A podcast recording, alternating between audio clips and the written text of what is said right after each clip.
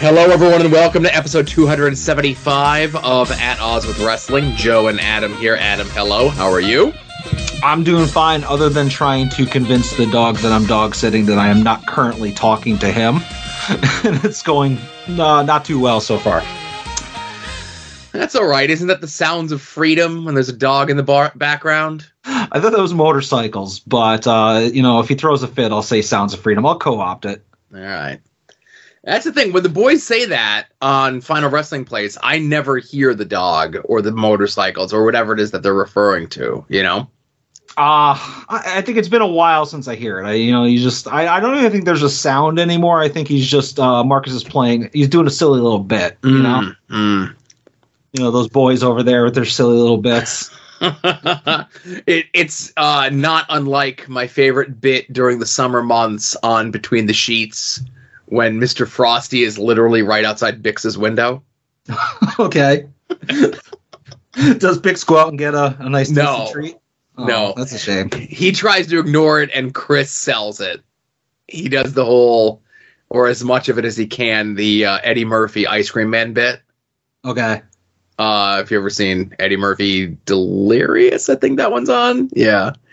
Uh, he's just yelling for the ice cream man. And that's what it's, and it's funny because that's the same thing I do when the ice cream man comes to my neighborhood. it's the most exercise you get chasing after that van. No, usually he, and that's the thing is like they, uh, we, uh, okay, so ice cream man. Um, there are times when they it literally parks right outside my window. Okay. and I just have to go outside my front door and like take a left and like maybe take five steps and the ice cream man's right there, right? Now, again, with the hours that the ice cream man would come during the summer, it's usually when I'm working. There had been times in the summer, this past summer, where they would roll down our street on a Sunday night at like 9:30 at night. Oh, geez, that's, what I was gonna say. Is it's like we never have to worry about hearing the ice cream truck when we're recording, but if it's that late, you never know. It's only come that late on a Sunday. It's never come that late during the week. Um, but I just jinxed it. So when it hits like May or it starts getting warm outside, uh, if the ice cream man shows up while we're recording, I'm gonna no sell it, and then you have to do the ice cream man bit. All right, cool. I'll message uh, Bix and Zellner and ask them exactly what the bid is. You just the ice cream, All right. ice cream. Joe, I, I Mom, once Throw out some money. I've never once- ice cream man is coming. What? I've never once excitedly yelled anything into a microphone during these podcasts. So I don't know what you're talking about. See, you have your priorities. Speaking Yeah. of, oh, you know what? I'll say, we'll save it for the homework. Well, we save for the homework. We save for this. All right. So I need to apologize to you, Adam. Uh oh. Um, it was brought to my attention this past week that when we did, um, you know, a couple weeks ago, obviously it would have been the Starcade and not the night after Nitro. But apparently, during Kevin Nash's entrance at Starcade, where he beats Goldberg for the belt, the camera l- focuses in longingly on a young lady in the crowd wearing a Wolfpack shirt and holding up a sign for Kevin Nash. See, I know where And you're a- going with this. And it's a pre-signed Stacy Keibler. See, I've heard it both ways because I've seen that picture a million times, Yes. and that's always been the the the rumor or the scuttlebutt that that's Stacy Keibler. But I could have swore she said that that wasn't her. It's absolutely her. I mean, It's God in bless her the world. if It's where she lived. I mean, if there's two people that look like Stacy Keibler, we're doing something right. But like, I could have swore that was debunked. There no, there's and there's a Nitro earlier in the year in '98 where they're in the Baltimore D.C. area where she was definitely spotted in the crowd as well. Okay. I mean, I'm glad that it is her. She's got good taste, you know. At least at that time. and it's months from now. It's not until like the summer when they do the the the Nitro Girl challenge thing yeah. Where she makes her first op- official debut as like a contestant of the Nitro Girl thing and then wins the Nitro Girl thing like like I make sure to get the Raven stuff and the Jericho stuff, I'm going to make sure that we get that stuff as well. Oh, you're a saint. yes, I have it penciled in to make sure that we don't miss it, right? You know, just the right amount of stuff to keep me invested. Exactly. Yeah. So, speaking of which, let's get into uh let's get into uh, the show, huh? Let's do it. Now, At Odds with Wrestling presents This Day in Wrestling History. I feel like it's been a long time since I've gotten a chance to say this, but Adam, I hope you like clips, motherfucker. I love clips. All right. So, on this day in wrestling history, 31 years ago, if you want to feel real old, Adam, it was the first time that we ever heard this. everyone to Monday Night Raw. We are live from New York City's Manhattan Center. I'm Vince along with the Macho Man Randy Savage. Bobby Heenan's on the outside. Who's on the inside? Rob Bartlett. What a downgrade. All right. so, this episode of Monday Night Raw had four matches. It was only an hour, right? An hour long, four matches, one in ring promo. How many of those four matches can you name? Oh, zero. For real.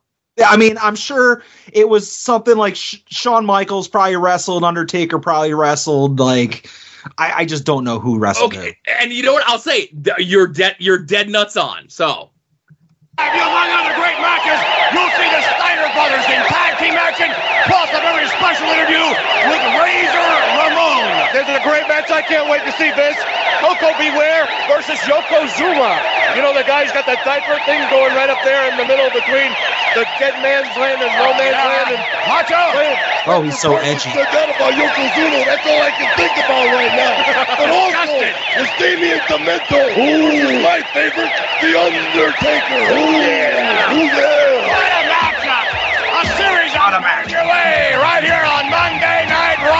And Shawn Michaels defending the uh, Intercontinental title against Max Moon. Oh, see, I was gonna guess Max Moon just Yeah. because how many other venues did Max Moon wrestle at? You know? And and that's one of those things when I was th- when I was pulling up the notes. You know, I know we're on like the day and dates for the debut of Raw, so those are always going to be in, you know, from here on out. But I like the Damien Demento versus Undertaker match. I knew the Shawn versus Max Moon match, the Yokozuna Koko match, and I'm like, there's a fourth match, and I couldn't what, remember what it is. But it's just a random Steiner Brothers squash. It's them against um maybe one guy we'll see a little bit later on. I don't know. Fair enough. I, I will say that the Manhattan Center was one of my original wrestling meccas. Like as a youngster watching Raw, like I was like, I can't imagine a cooler place to go see wrestling. I want. I begged my mom to take me there. Never happened. Uh, I never got a chance to see a show there either, and I'm kind of bummed about it. You know, it's it's it's a lot different now. Um, it would have been cool to go see a Nitro or a Nitro, a Raw there, but you know, uh, they they didn't they they ran there for a little bit here in '93, and then they would come back every now and then. Uh, but by the time that we hit like June, July, they're running in like Poughkeepsie and like places like that. You know Mhm. It just becomes like another show. Like they do like the one night live and then they'll tape like the next like two to three weeks after that. But at least here, it's like one week live, one week taped, one week live, one week taped. Yeah, it's an example of a of a televised residency, and maybe we'll talk more about that later. Yeah, yeah. Uh, so the other thing I wanted to mention, I wanted to get that out of the way first, but I also wanted to mention that on this day in wrestling history, in 1991, uh, at a house show um, that was built up on TV for WCW, that the attraction for this was uh, a match of Lex Luger taking on Mr. Hughes. Again, no big deal there. Paul E was going to be managing Mr. Hughes, and in Lex Luger's corner was going to be Lawrence Taylor. Okay. So this was Lawrence Taylor's first foray into the world of professional wrestling. Not because, and again, this deal wasn't brokered because him and Paulie were friends on the New York club scene. maybe into the same things. I was going to ask if Lawrence Taylor was paid in cash or something else. Cut out the middleman. Mm. and it's one of those things like I remember the televised promos for it because, you know, we had by this time in 91 I had WCW on both T, uh, TBS and the there was a Saturday show that was on at like nine o'clock on WWOR, and it would be like the New York centralized WCW show, and it would be promos hyping up this house show. So like the Lex versus Mr. Hughes match happens, but this is also where Ric Flair, after all the Black Scorpion stuff, beats Sting for the world title. Okay. They should run it back in uh, a couple months on pay per view. well, uh, well, again, uh, they. We'll, we'll, we'll, I don't know. If, I don't think we're going to get there. I don't think the WCW pay per views line up with where we are in the world of uh, wrestling right now. But it's it's a really bad show overall. Um, it's like there's a match of El Gigante, Ricky Morton, and Tommy Rich taking on Bobby Eaton and the Freebirds. Uh, Uh, the- El Gigante doing a lot of heavy lifting in that match. Oh yeah, uh, the Steiner brothers versus the Master Blasters, and Right. you know they they structured a house show here like they would structure like a WWF house show where your main event matches are kind of like intermission ish. You know, Mhm. um, the actual main event was a four minute cage match between Arn Anderson and Barry Windham and Doom. WCW setting a precedent that would last into the 2000s of a four minute main event. Yes. And the Lex Luger Mr. Hughes match was a Battle Royal Rules singles match. Oh, so toss over the top rope to win? Yes. Oh. that that's uh you know what? They got to bring that back. That seems like a very easy way to avoid bumps Yes. for one person. You got to take one, right? well, the, the loser does. Yeah. Uh, so, of course, we have our head to head Monday Night Raw versus Monday Nitro. And we're going to start with Nitro this week. Um, you know, the main event is starting to get a little suspect. Not that it wasn't suspect to begin with, right? Mhm. Um, you know, but we're gonna talk about our favorites, the people that we like. Oh, before we get to that, so this Nitro is the giant, the giant, I'm sorry. the Giants Okay, thank you. last match in WCW as uh the NWO, not called Elite but Elite, blame him, the Giant, for Bischoff losing two weeks prior on Nitro when Macho Man swerved them. Okay. So Kevin Nash and the Giant have a match that was titled for NWO Giant Supremacy.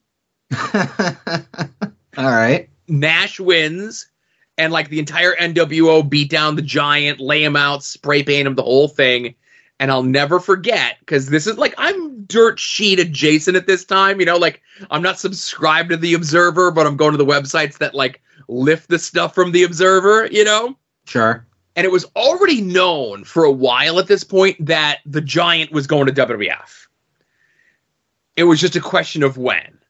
And Mhm. at the end of the show, after Nash beats the Giant, Bischoff, who's doing commentary, uh, starts saying like, uh, Kevin Nash is the one true corporate titan, and like all this other stuff because there was rumors that Big Show, again the Giant Big Show, that his name coming into WWF would be Titan. Which would be 10 times cooler than the fucking big show. Right. Well, if you remember, and He was you just Paul White originally. Well, right. It's just Paul White, and then it's the Big Nasty, and then it's the Big Show, and like they change his name like three or four times from the time that he debuts to the time that WrestleMania 15 comes up. Oh, speaking of, no, pay per views don't line up. The Raws line up. Okay, forget about that. But uh, we have to look at our favorites, the guys that we like over on Nitro. So let's start things off here to see what's going on with um, well, someone who's having, let's just say, 25 years ago, things were much more favorable for him than they are today. Myself, of course, everybody back at the announced position, everybody back in the locker rooms, and all of these fans know what went down between you and Chris Jericho. Obviously, in your mind, a huge injustice. Well, first of all, what an impossible job I got to follow Flair. But let's talk about Jericho. Hey, I never cry about losing, but I am going to cry when I'm cheated. Jericho, you and Dickerson screwed me, and you know you did. How about giving me a rematch? But I don't think he's going to be uh, too quick to give you a rematch. Uh, he, he feels like he's dispensed with you, and his business with you has concluded. Do I look dispensed? No, you don't look dispensed, but I'm not Chris Jericho. Jericho, if you're in the back, come on out.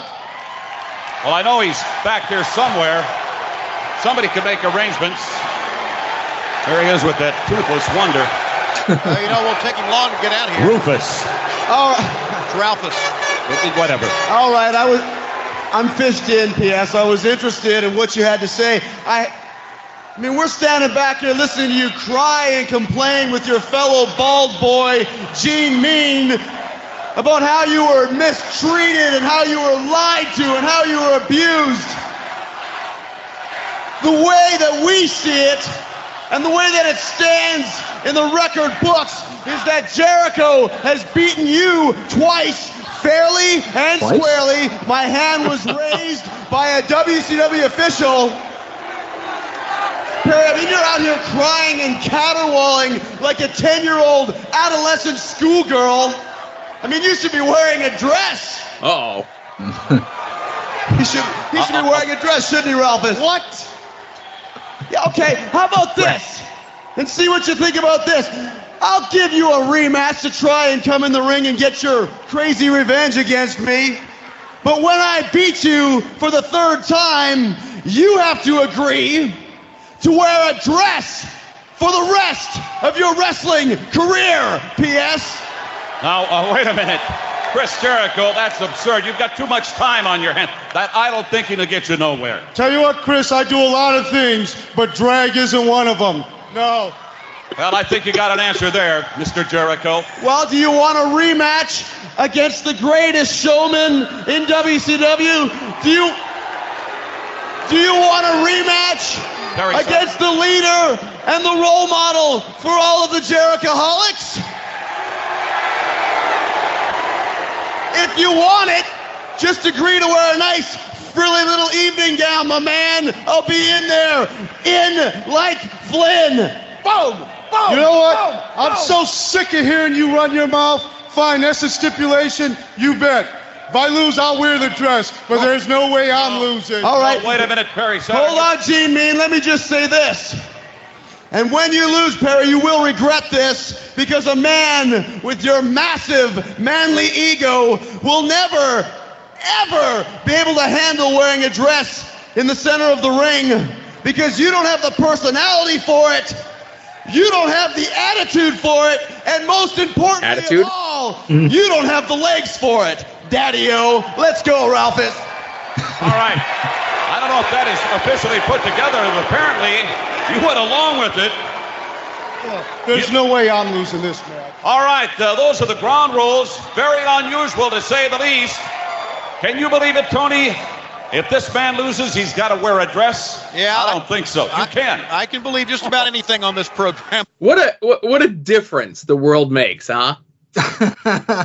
yeah. Like if Jericho came up last week, we didn't have any clips last week. I was gonna ask, like, am I still allowed to pine over 25 years ago Jericho as much as I do and try to get unblocked, like knowing just how bad of a couple weeks.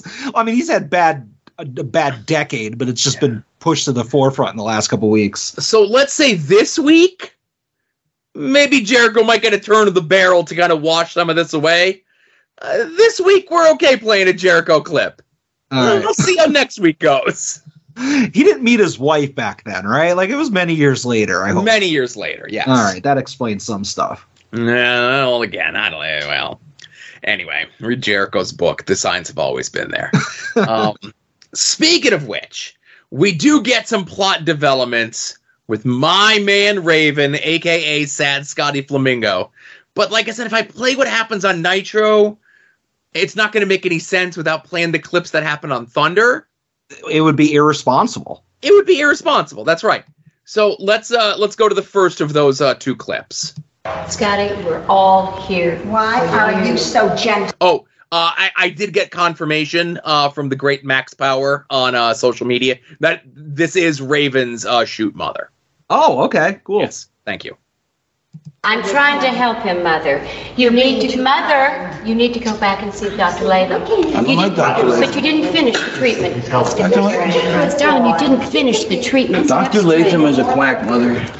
Just give it a chance. Doctors are no Yeah, good. that's exactly what I want to do, sit by a dirty, filthy, There high school is dropout no way scum to like talk you. to our guests. Uh, well, where is he going to take you? Chaz, Oh, Chaz Chaz is is here to help you, Scotty. Look, Chaz, Chaz, That Kanyon always got an eyes for the and ladies. see Mm. the She doctor. can't do Finish the anything with them. treatment. She can try, Mother.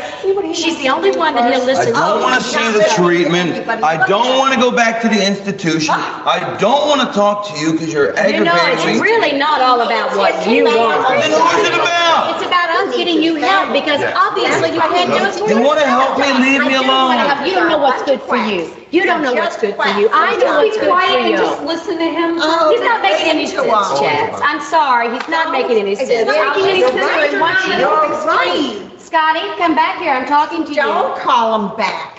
Come back here and Scotty, I am talking to you. Let me get you a drink. You've got to come. They've been looking slim and trim. Chaz, if you Always looking be good. A part of the solution. Don't be a part of the problem, okay? I'm not a part of the problem. Yeah, you are. You He are. You're not you. leaving him alone. He listens to you. And you don't listen to him. There's a sweetheart, major Don't problem talk to your mother like that. Grandma. That's no way to talk to your mother.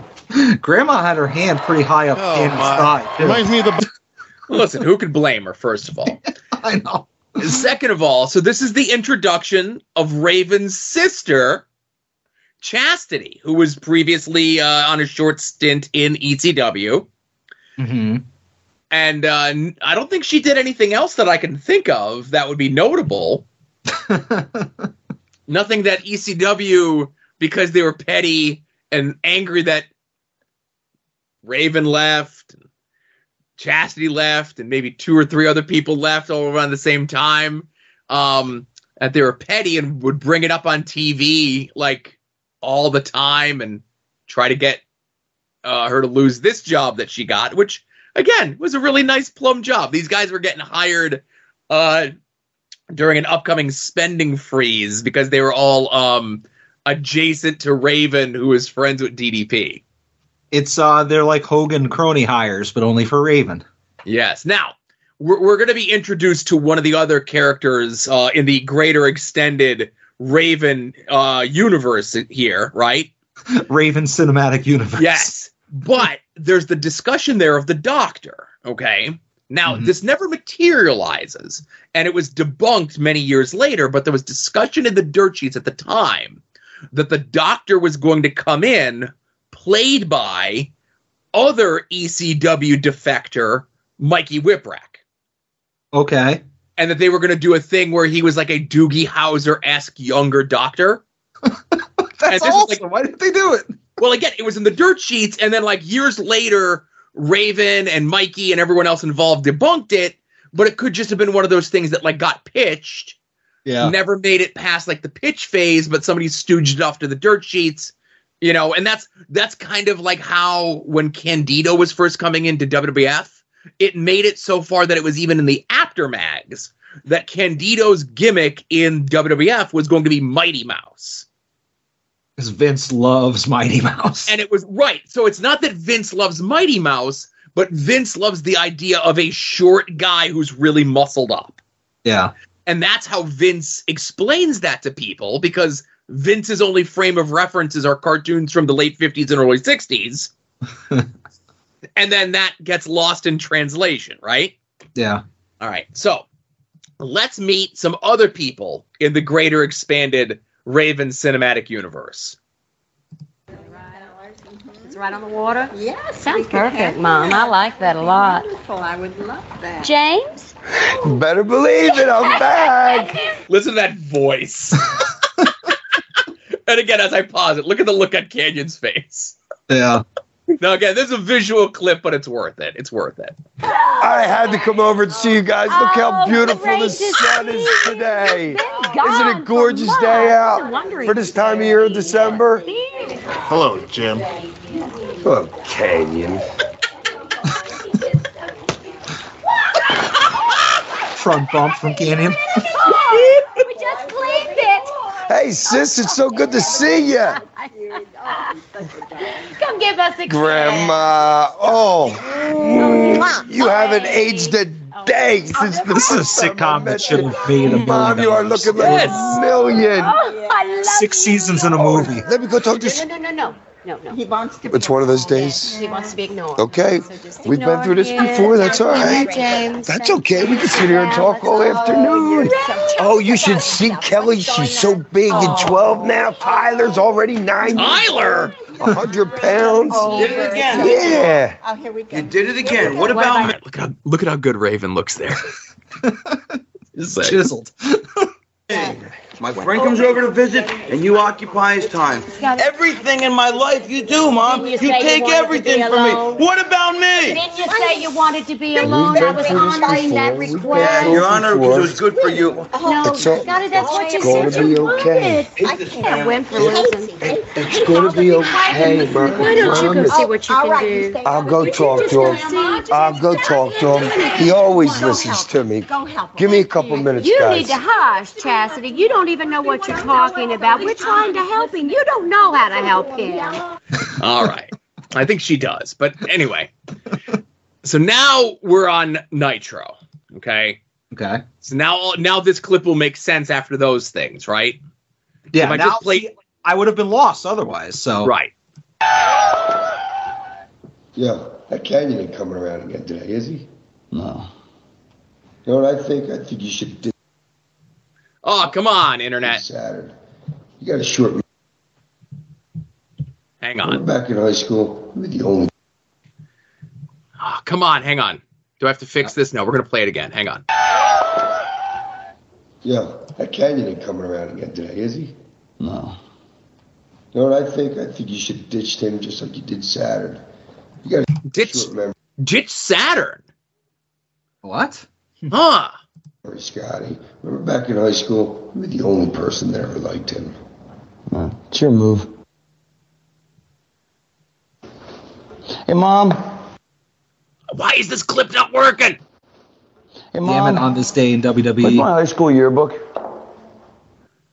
fix your shit. Out in the box in the garage. Mark's It, this is an important one though. out, out in the box in the garage. Mark Scotty's stuff. Put it out there. I told Why you Why is it in the garage? This is cute. Because your grandmother moved in and I needed the room, Scotty. I told you that. I know So Grandma moved in, but why did you have to take my stuff down? She could have left my stuff on the walls. The room. Oh, I guess so it was took it inappropriate for Grandma to have my stuff on the wall. Yeah. The stuff was all tasteful, Mom. Mm. I don't know. I know you, Scotty. Man, you don't need to disrespect her like that. Shut up, Jim.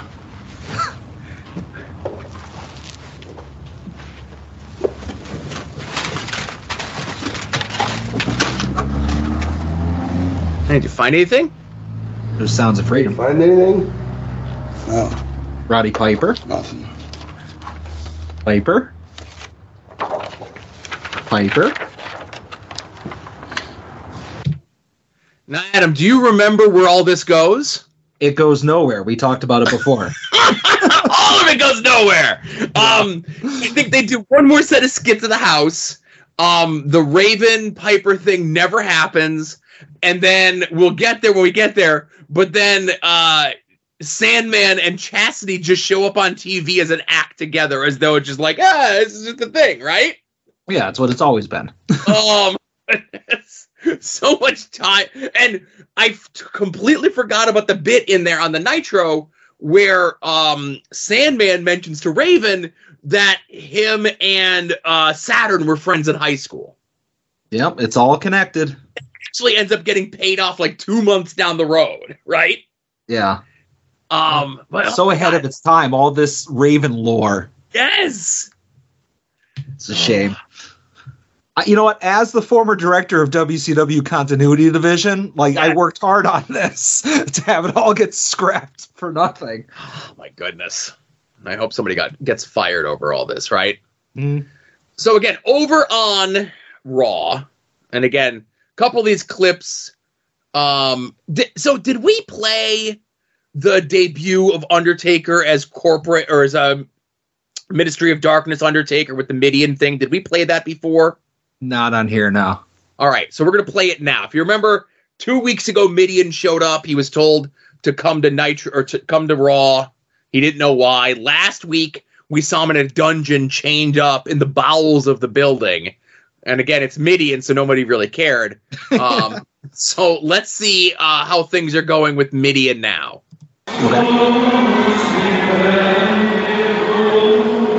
Uh oh. We've seen that before. That is the. They're the acolytes. Right. And so the acolytes now are just with the Undertaker. After the last time they were on TV, they were with the Jackal. The Jackal's gone, by the way. Oh, poor guy. That- that's Dennis Knight. Dennis Knight, flanked by the acolytes. I don't like this.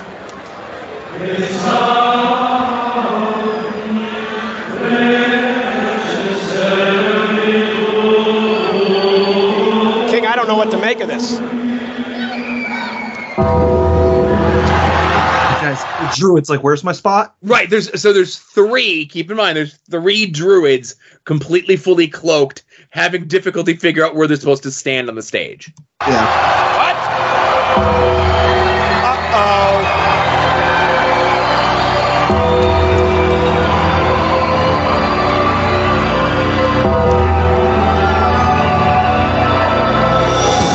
my favorite era of Mark McKenna's ministry. Is it because he doesn't wrestle? That's him. I don't know. Well, there. That looks like the Undertaker. Is that the Is that the Undertaker? And that that was Paul Bearer bowing down in front of him. The acolytes are there. Is is, is this? Now listen and watch if you can. Like the looks of this. me down in a grave as if it would be my final resting place, filling it with the earth's rotting soil. They tried to destroy me, wishing A little bit I of a delay on the away. mic there. But what is it? Right. What have they really done? The simple minds of mortal men. They've sent me back to the place that is my origin. Destroy me. The more they try, the more powerful I've become. And now, I've risen from my earthy grave. And now I will slay the ones I once saved. The reckoning is upon us. The day that the ministry of darkness seizes the land, destroys all that you hold dear, make playthings of your heroes, and devour your innocence.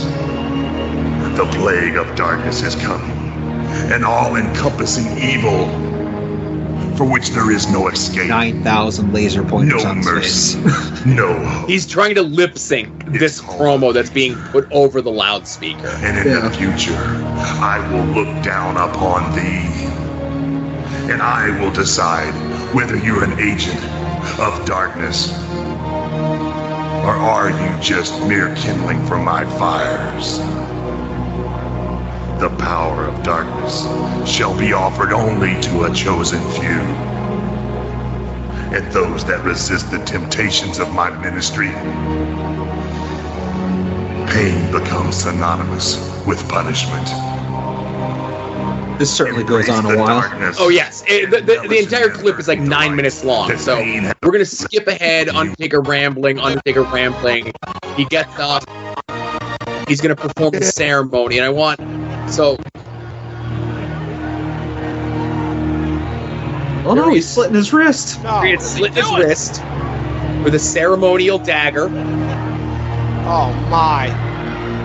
Oh my gosh.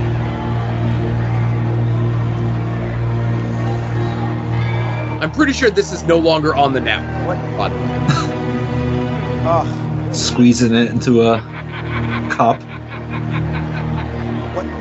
what are we experiencing? a lot of blood coming out of that uh, wound. Just wanna let you know. Nick the Bane.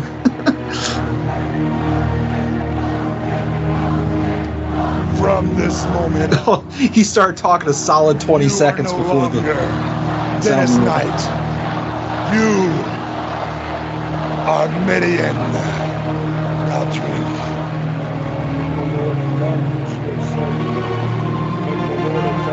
Pouring the fake blood into Mideon's oh mouth, who's like super sweaty for some reason. The red viscous liquid.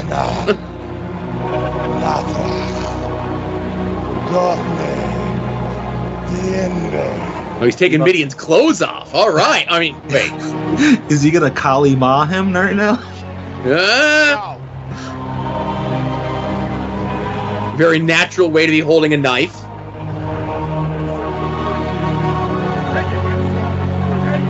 It's like a paint pen.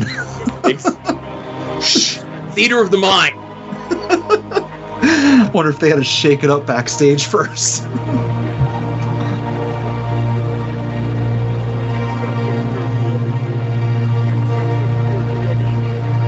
That's a hell of a visual, though. I, I, and again, listen, with with 2024 eyes, this is like all corny and goofy and whatever, right? But at the time, it's like, what the fuck is going on, man? Right? Yeah. And again, can you imagine how much cooler this would look if there wasn't a thousand laser pointers on everybody? I don't think the laser pointers make it cooler, right? It's it tells you what year it was. You will know why. You are afraid of the dark. And you will learn why. Good thing that druid moved, or you might have gotten Hetfielded there. Lightning struck the Undertaker's symbol, not a cross, and Yes. lit it on fire. They should have told Mark that if he couldn't memorize the lines and do them live, you're not allowed to do them. You don't need to trim it back.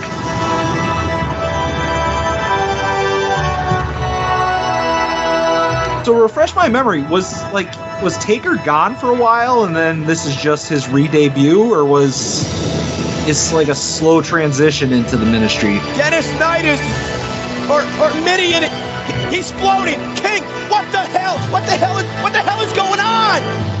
What? So apparently Cole got a stage direction that Mideon was supposed to be levitating, and he, and he wasn't. Um, but I yeah, thought so, I missed something there. Yeah, so Undertaker had lost the Buried Alive match to uh, Stone Cold last month. yeah. And this was a way to get him and he had been nursing some injuries since like the summer and stuff but like he was such an over character they wanted to keep him on tv in a way and this was their way to keep him on tv i don't think undertaker wrestles like a match match for like another like month plus but with this character with this new thing he's on tv every week.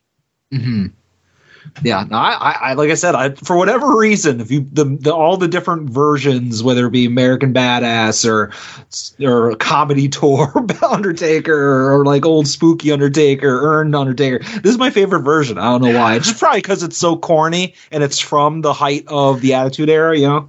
we a few weeks later we get them trying to like hand wave all of this um like an explanation as to like why this is happening but then they kind of ignore it and they just like keep going forward with like the spookiness right I've always liked spooky stuff, you know. yeah well on the same episode of monday night raw where we have that going on we also have this going on Gillberg, you're up. You're up, Gillberg. tony Gurria.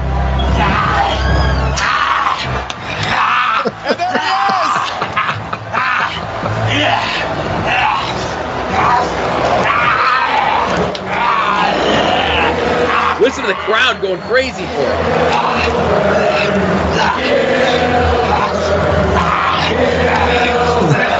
All those genuine Gillberg chants. King, uh, they're, they're chanting Gillberg, but I'm looking at the thousands here at the Compaq Center. No one's on their feet, and no one's moving their mouth. What are you trying to say? You hear it, don't you? This is Gillberg! This is the man called Gillberg! Yes! what are you laughing at?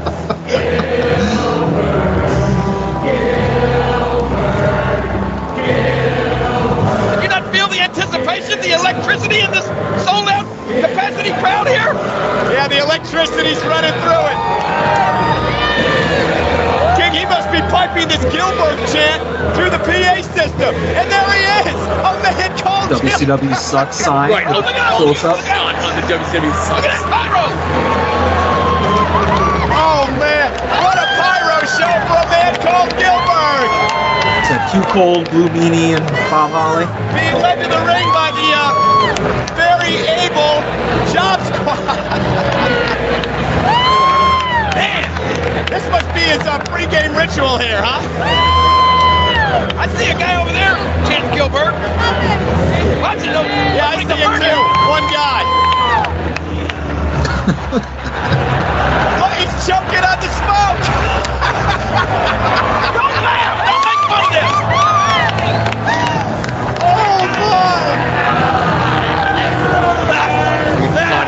a little bit. I think the crowd, the crowd is stunned. So, uh, that first episode of Raw, the Steiners took on uh, Barry Hardy and Duane Gill. Okay. So, like, if you watch that first episode of uh, of Raw, and you're like, okay, see all these people on the show, two of them are going to be on Raw in six years. Which two? Uh, Taker and Duane Gill. How about that? exactly.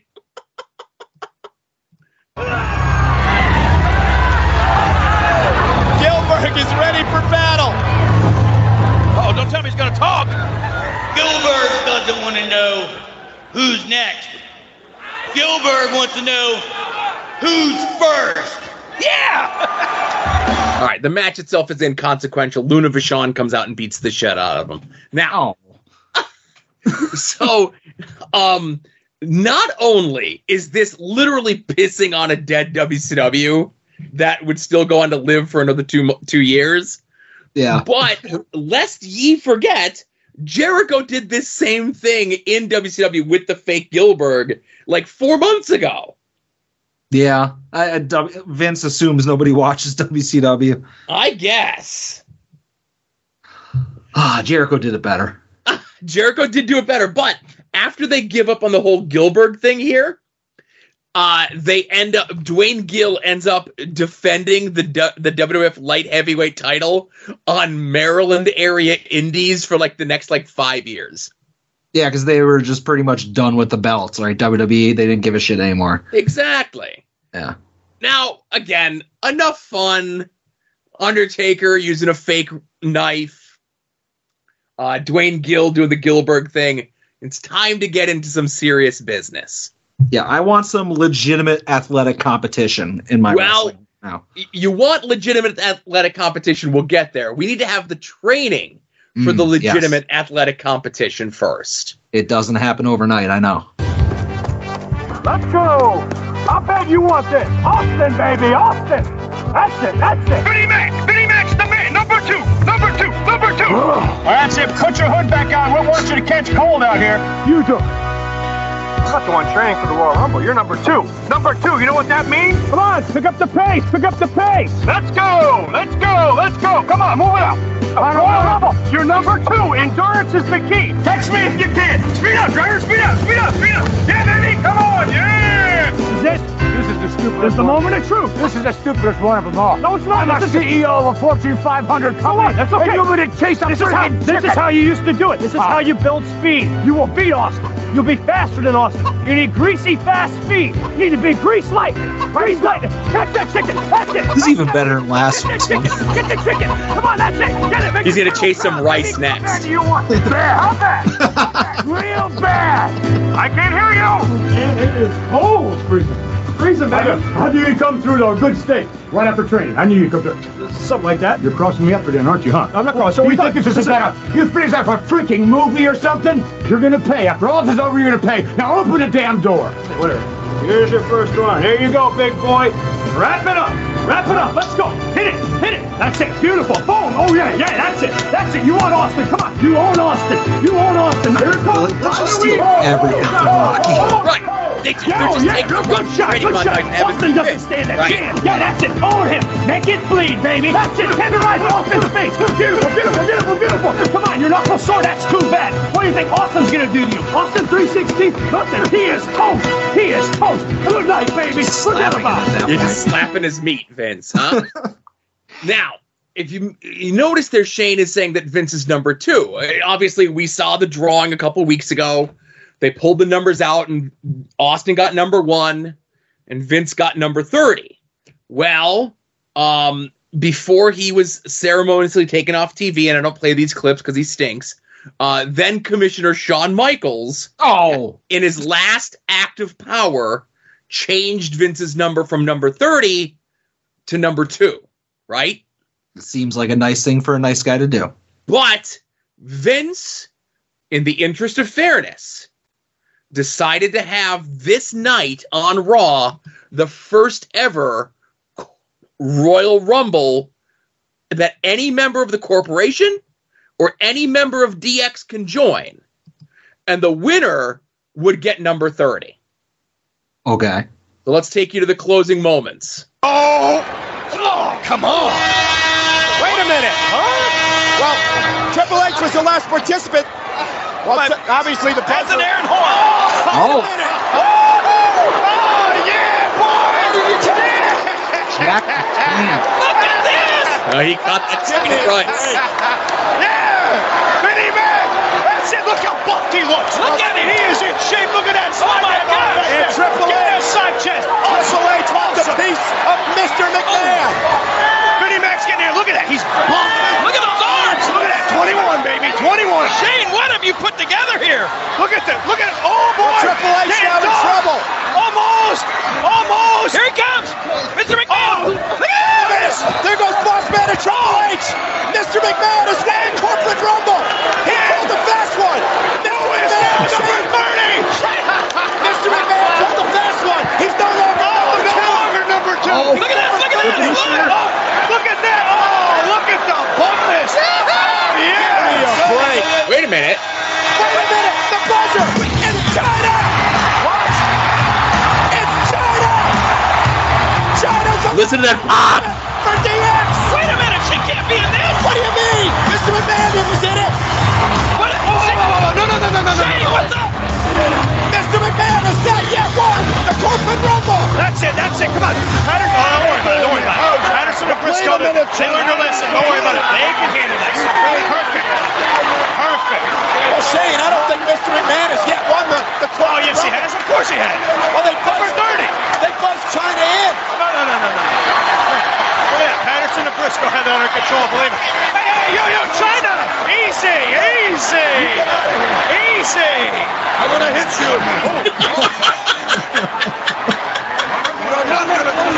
Oh, oh, no. Chyna, level Patterson. Chyna, what the hell, Briscoe? Listen to that pop. And Vince doing the gulp.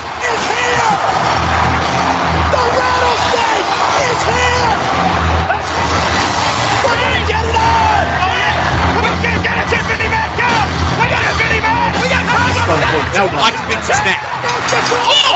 Chyna wins the corner. Chyna is number 30 in Mr. McMahon's been eliminated by a woman. Austin makes sure that he beats Mr. McMahon first at the Rumble. Austin, you'll pay.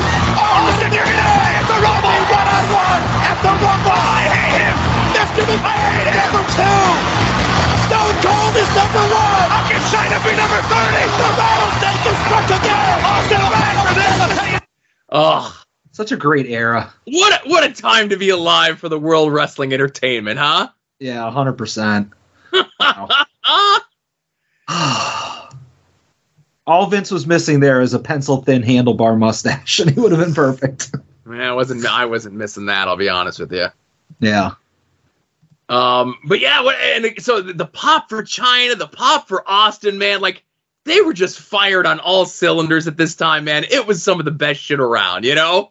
Even Vince as a heel got a huge pop coming out like oh Arnold my Jack. god, You know? yeah, you know, like none of it holds up. None of the match quality is good, but like it was all about moments, you know. And like I think it helped that WCW was so bad at this time too.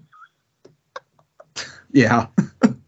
I was still holding on, but it was like I was watching both, but uh, WWE was the one you wanted to watch. No, like like I said, You I know? was I, just like we're doing here. I was taping the show. Um, I- I'd have one VCR run into tape Nitro. I'd watch Raw live, and then I'd go back and I'd watch like the Jericho segments and the Raven segments, and that was it. Yeah. Ah, good stuff. Good stuff. All right. So enough about the future or about the past. We spent almost an hour talking about it, but I could have talked about it for more, even Oh, longer. Let's get into what we've watched or want to talk about from the last week of professional wrestling. I had something I wanted to start with, but I know you said something you wanted to kind of lead things off with. So I'll let you Yeah. go first. I appreciate the opportunity here. Um, Joe, like obviously AEW been around for about five years now. I think we just had the anniversary, something like that. Correct. Yes. And like a lot of people will debate what the greatest matches over that five year period uh, uh, could be. Like, um, just off the top of my head, like Brodie Lee versus Cody Rhodes for the TNT title. That was a banger, like the strap match. Um, Or like Ke- Kenny Omega versus Pac versus OC for the world title when Kenny was the belt collector. Um, that's there. Obviously, Hangman versus Swerve, another like a recent one, could be an all timer for AEW. But Joe, all of those need to be cast aside because there's a new number one match in AEW history, and that is from this past week's collision, and that is Skye Blue versus Kiara Hogan. Oh my god. And I just have to say, Joe, I'm not going to get into great detail. I encourage everybody to go out there do some tape study on this, but WWE likes to waste a lot of time and effort trying to put together these spectacular entrances at WrestleMania with all these extras and like vehicles and tanks and uh, you know uh, druids and flames. Uh, AEW really nailed how to do a perfect entrance this past week, and uh, just go go check the footage is all I have to say. But uh, great match, great match, probably the best ever. Um, and that's my first talking point. I think uh, some people in the company need to do some double sided tape study.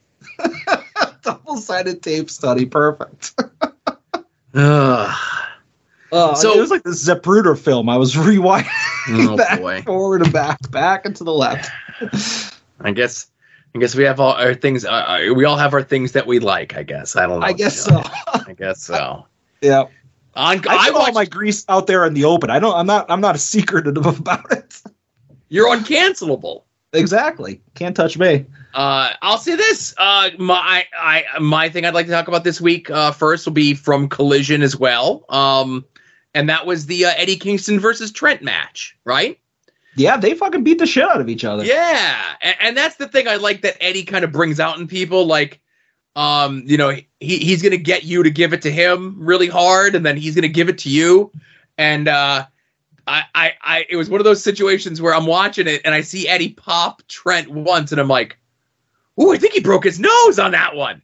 And then. Trent rolls the outside and he moves his hand and he's just pouring blood. I'm like, "Holy shit!" Like, like usually like I get shocked by stuff like that, you know, but uh, that was a wild match. Uh, I know they announced it for Rampage this week as Eddie is going to defend the uh, Continental Crown against Mr. Rampage himself, which feels more like an insult than anything else, but whatever.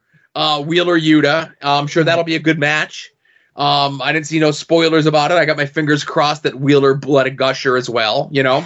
Yeah, and afterwards you get these uh, Eddie Kingston promos that are still holding over from like the style from the Continental Classic, where he just puts over being in a war every single time. You know, Yeah. he looks like a Major League Baseball starting pitcher. He's just got ice packs taped to his arm all over the place. It looks awesome. And then to do media for them being at Daly's place this past week, Eddie was on like whatever the local AM morning show is. Okay. Like chatting up with like the like whoever your you know bargain basement Ryan uh, I was gonna say Ryan Lecky for us locally uh Ryan Seacrest type you know Uh huh. and the guy's like oh yeah that wrestling what's it like coming off the top rope and and he's like oh I don't usually go off the top rope and Yeah. they mention about the titles that he wins and like hey you know uh, as you do on the am morning shows on the the local affiliates you know eddie gets to wax poetic about the all japan triple crown you know normal stuff that happens in the world these days right Yeah, like Eddie Kingston doesn't strike me as the person who should be talking to civilians. You know? he that's the thing i think eddie is the best person because like he's, he's charismatic and he's real. He- He's right, he's charismatic. charismatic. And like when they were on the Pacific Northwest last week, Swerve was the one that was doing all the media. I think they're finally finding the right stretch of guys. And I know a lot of people are like, oh, how come this one's not doing media? Or how come that one's not doing media? Uh, I don't know, because a lot of those people are phonies and would expose your business where someone like Swerve or Eddie goes out there and they talk and like even just like talking to the local weatherman, like you could feel the passion that they have for what they Yeah. do. So, you know, maybe they could stay home and we'll talk about them maybe too later. Fair enough. I'm gonna kind of trail out of what you just mentioned on one. Like this isn't a long, detailed point, but I just want to say I love Daly's Place. Yeah. and like it's such a treat getting to see like them go back there. And like I like the fact that they do it once a year and I think somebody said in the discord that they'd like to see them there more often.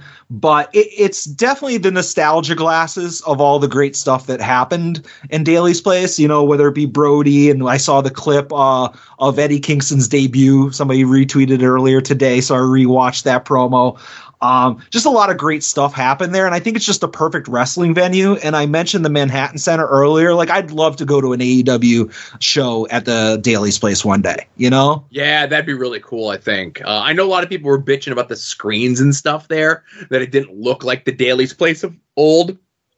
Well, when you, when they- when you spend money on those screens, you, didn't- you, you don't just keep them in the truck, right? Yeah. Well, I mean, early Daly's Place had the Cody elevator, Right. and they did. uh I mentioned before the the Kenny Omega Pac OC match that was on a pay per view at Daly's, and it had this setup only without the screens. I think it was just like banners or signs in the backdrop. So uh, it's not the first time they've done this layout. It's just the first time they've done this layout with the LED screens. I think it looks awesome. Yeah. It's way better than killing the entire like backdrop of the ring with the two different tunnels. You know. Yeah, that's true. I, I, I think how long, Joe, before we get the nostalgia for the Thunderdome? There's got to be a certain segment of the audience that that was like their introduction to wrestling. So somebody's got to be nostalgic for it. I think it's either the WWE 2K21 or 22. They had it as an arena. The, it's like the all, all the arenas are Thunderdomes. Okay. Yeah.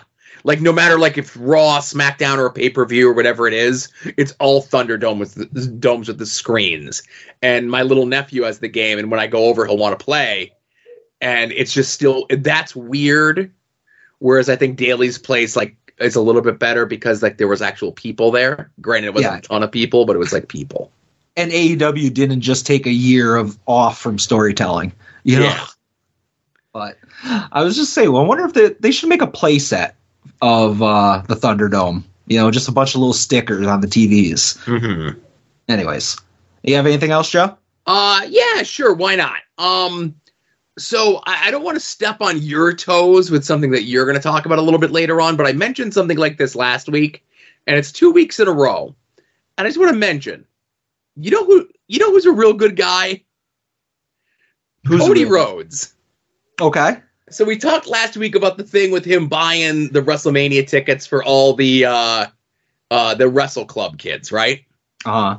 So again, I still don't have my actual Twitter, so it's difficult rebuilding uh, you know, the the my Twitter experience on the at odds account. So it's like, oh, I forgot this person, that person, this person, that person, right? So this dude that I've been following for a long time, his name's Danny. He's like what his, his uh, Twitter account is just his initials or whatever it is. He's big in the women's wrestling world. Um, you know, he's tied into that. And he had tweeted out today as we talked that today is the 10 year anniversary of WWE blowing him off for a contest that he didn't even want to win. It was just I one of those. that. Okay, so it's just one of those things where it was like, oh, it was during tribute to the troops. Um, if you tweet out with this hashtag and we pick you, we'll send you a thing of WWE dog tags, right? Mm-hmm. So there's like, oh, you won. Message WWE community and we'll get your address and everything else like that. Well, that was 10 years ago and they never followed up with them. And today was the 10 year anniversary of that happening. So it's like every year he tweets it out. He tweets it out. He didn't tag anybody in it, right? He just tweets it out. Cody finds the tweet, reaches out to the guy, gets him tickets to the next time that Raw is coming to his area in in Michigan, right? Uh-huh. And the guy said he goes, "There's more that's lined up, but I can't talk about it yet." Oh, okay. Right. So like did Cody need to do that? Right? No. No. But like the fact that Cody does stuff like that, like you know, like uh, he's not my guy. He seems like he's a really good guy, Cody, right? Yeah, it makes it understandable why some people are addicted to that narcotic. Listen, I'm not saying I bought a bottle of their narcotic, but I think I'm getting like, uh, can you get secondhand drunk from the narcotic by Yeah. seeing people have good moments? And like, there was the other thing over the weekend where like some guy brought a sign to a show saying like, Cody, be my best man, and Cody found him, and he's like, tell me the dates and I'll come to your wedding. And Cody's now that guy's best man at his wedding, right? Oh Jesus! Right. now, I, I, I could be cynical and say, it sounds like a guy who just doesn't want to be home. well, he's got a baby. You don't want to be around those things. They just shit and fucking cry and the worst. But I'll just say, Cody is really bringing like an above and beyond sort of fan interaction of people that kind of has been missing uh, in big time wrestling, right? And I'm sure it's all corporate write offs, and I'm sure like it's all being foot the bill and you know, whatever it is. But like, you can't beat that sort of PR, you know? Yeah. It's kind of like, you know, how you'd see with John Cena when he was active, he was super active with like the Make a Wish and like going to like hospitals everywhere. And like this is kind of Cody's thing, but not, you know, not for the the people that are sick, just general fans, you know, trying to be that popular and outgoing and whatnot. I wouldn't be surprised if it's currently going on or we're going to get there in a couple years that Cody's the guy doing the make a wishes where Cena was. Yeah, I wouldn't be surprised. Yeah. Yeah. Good for Uh, him. So again, two weeks in a row. Uh, it's, Co- it's Cody Rhodes seems like a nice guy. I don't know why everybody's so mean to him. Speaking of nice guys, Joe, go ahead and play that jingle. My way, my life. The Lexis King moment of the week.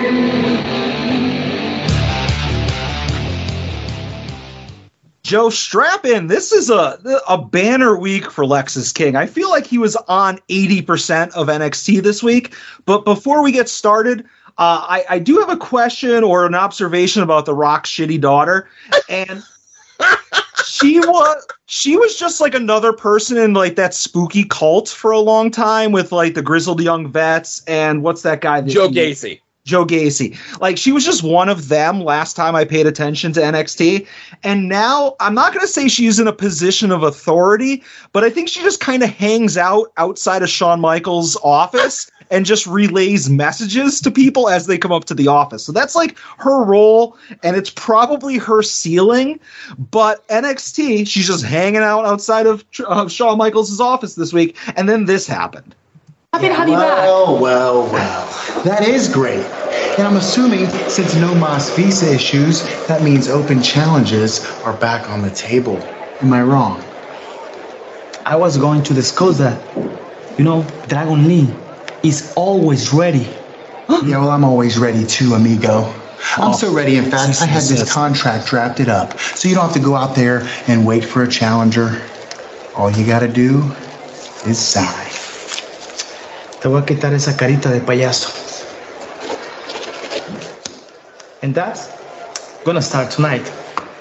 I guess it's a done deal then. Guess so? Well, see you tonight, cabron. What did he just call me? Don't worry about it. Happy to have you back.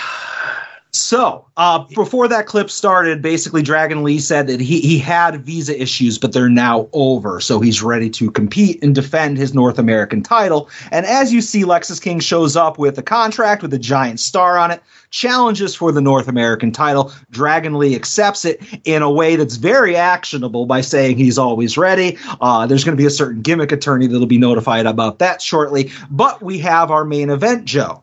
Now, the main event is not the next time you see Lexis Lexis King. Uh, Oba Femi, that's right, Oba Femi, the, the random next NXT name generator came up with Oba Femi, the winner of the men's breakout tournament, is being interviewed. And while he's being interviewed, uh, he they're talking about how uh, the winner of the breakout tournament gets like a money in the bank type contract. A lot of that going around lately. And Lexis King shows up during that. Uh, unfortunately, I do not have the clip for that, but King congratulates Oba for winning, says that Oba is going to make a great world champion, and Lexis King will be a great North American champion. And Lexis, I swear to God, and this pisses me off, says that he's the face of Tuesday nights, Joe. the face? The face.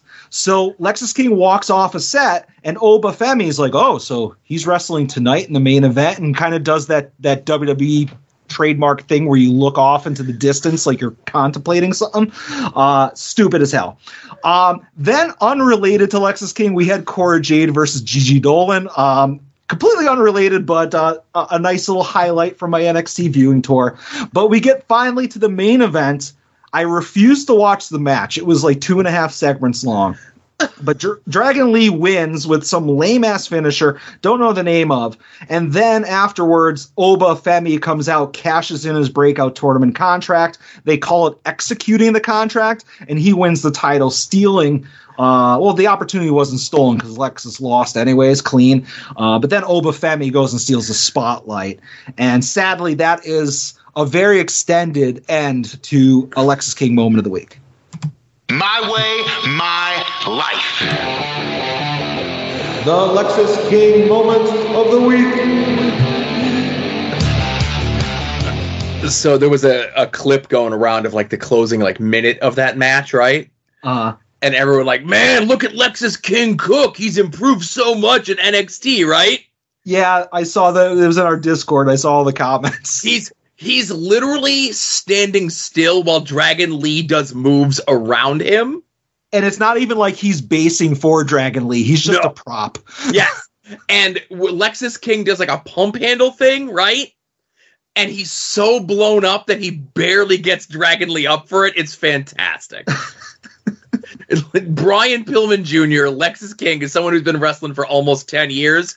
I think in another 10 years he'll be ready for the main roster. Hey, you know what? I mean, Shawn Michaels doing miracles down there. Yeah, he's doing One of- something. He's one of Shawn's kids. Good lord. All right. Um, hey, last thing I know, Lexis King uh, moment of the week usually wraps things up, but I just want to throw this out there. Um, I don't like the Young Bucks. I don't like seeing them on my TV. mm-hmm.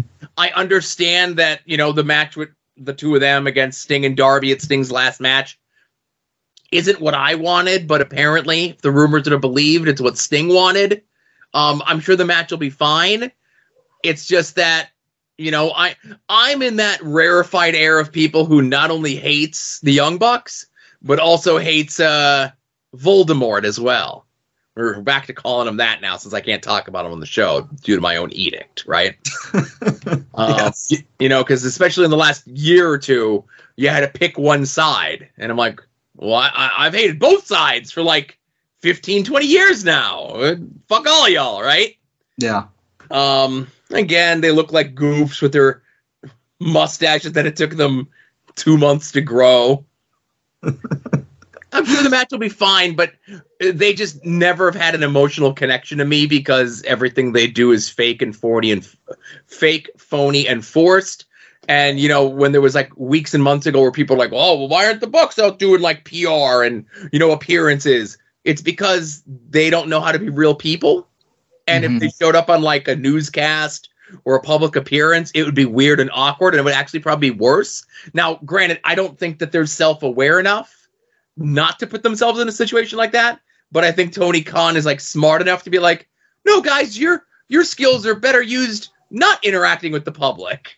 Yeah, you guys, uh, you're you're too big to be you going out there. Yeah, you don't want yeah, to waste your what it talents on that. Yeah, Right, right. That's the ticket. you've paid your dues. You don't need to go out there. Yeah. Yay, Sting, Darby versus the Bucks. I, I have a feeling that match is going to change. It's not going to be just a straight up tag match of two versus two. I think it's going to be more teams, or it's going to be a multi person thing, or it's going to be something. Whatever. Yeah, spread the the rub around to a lot of different peoples so that they can all be involved in Sting's last match. You know, Exactly. Exactly. Uh, so, do you uh, have a homework assignment for us? I do, but what are we doing tonight on our Patreon? Oh, that's right. We're watching the uh, taped February 15th, aired February 16th, 2000 episode of WCW Thunder. Uh, if you thought Nitro was the go home show for uh, Super Bowl, you were correct, but we still have two more hours of TV to fill, so we get this. Okay, I, I, it was definitely uh, an hour and twenty three minutes of my life. Uh-huh. but Joe, you know what is your homework assignment for this week? I've decided, based on recent discussions, that there are some people in this world that just have bunnies that are so big that even if they take a bite out of it every single minute of every single day for the rest of their lives, that bunny will still be so big that you can't even fit it through the door.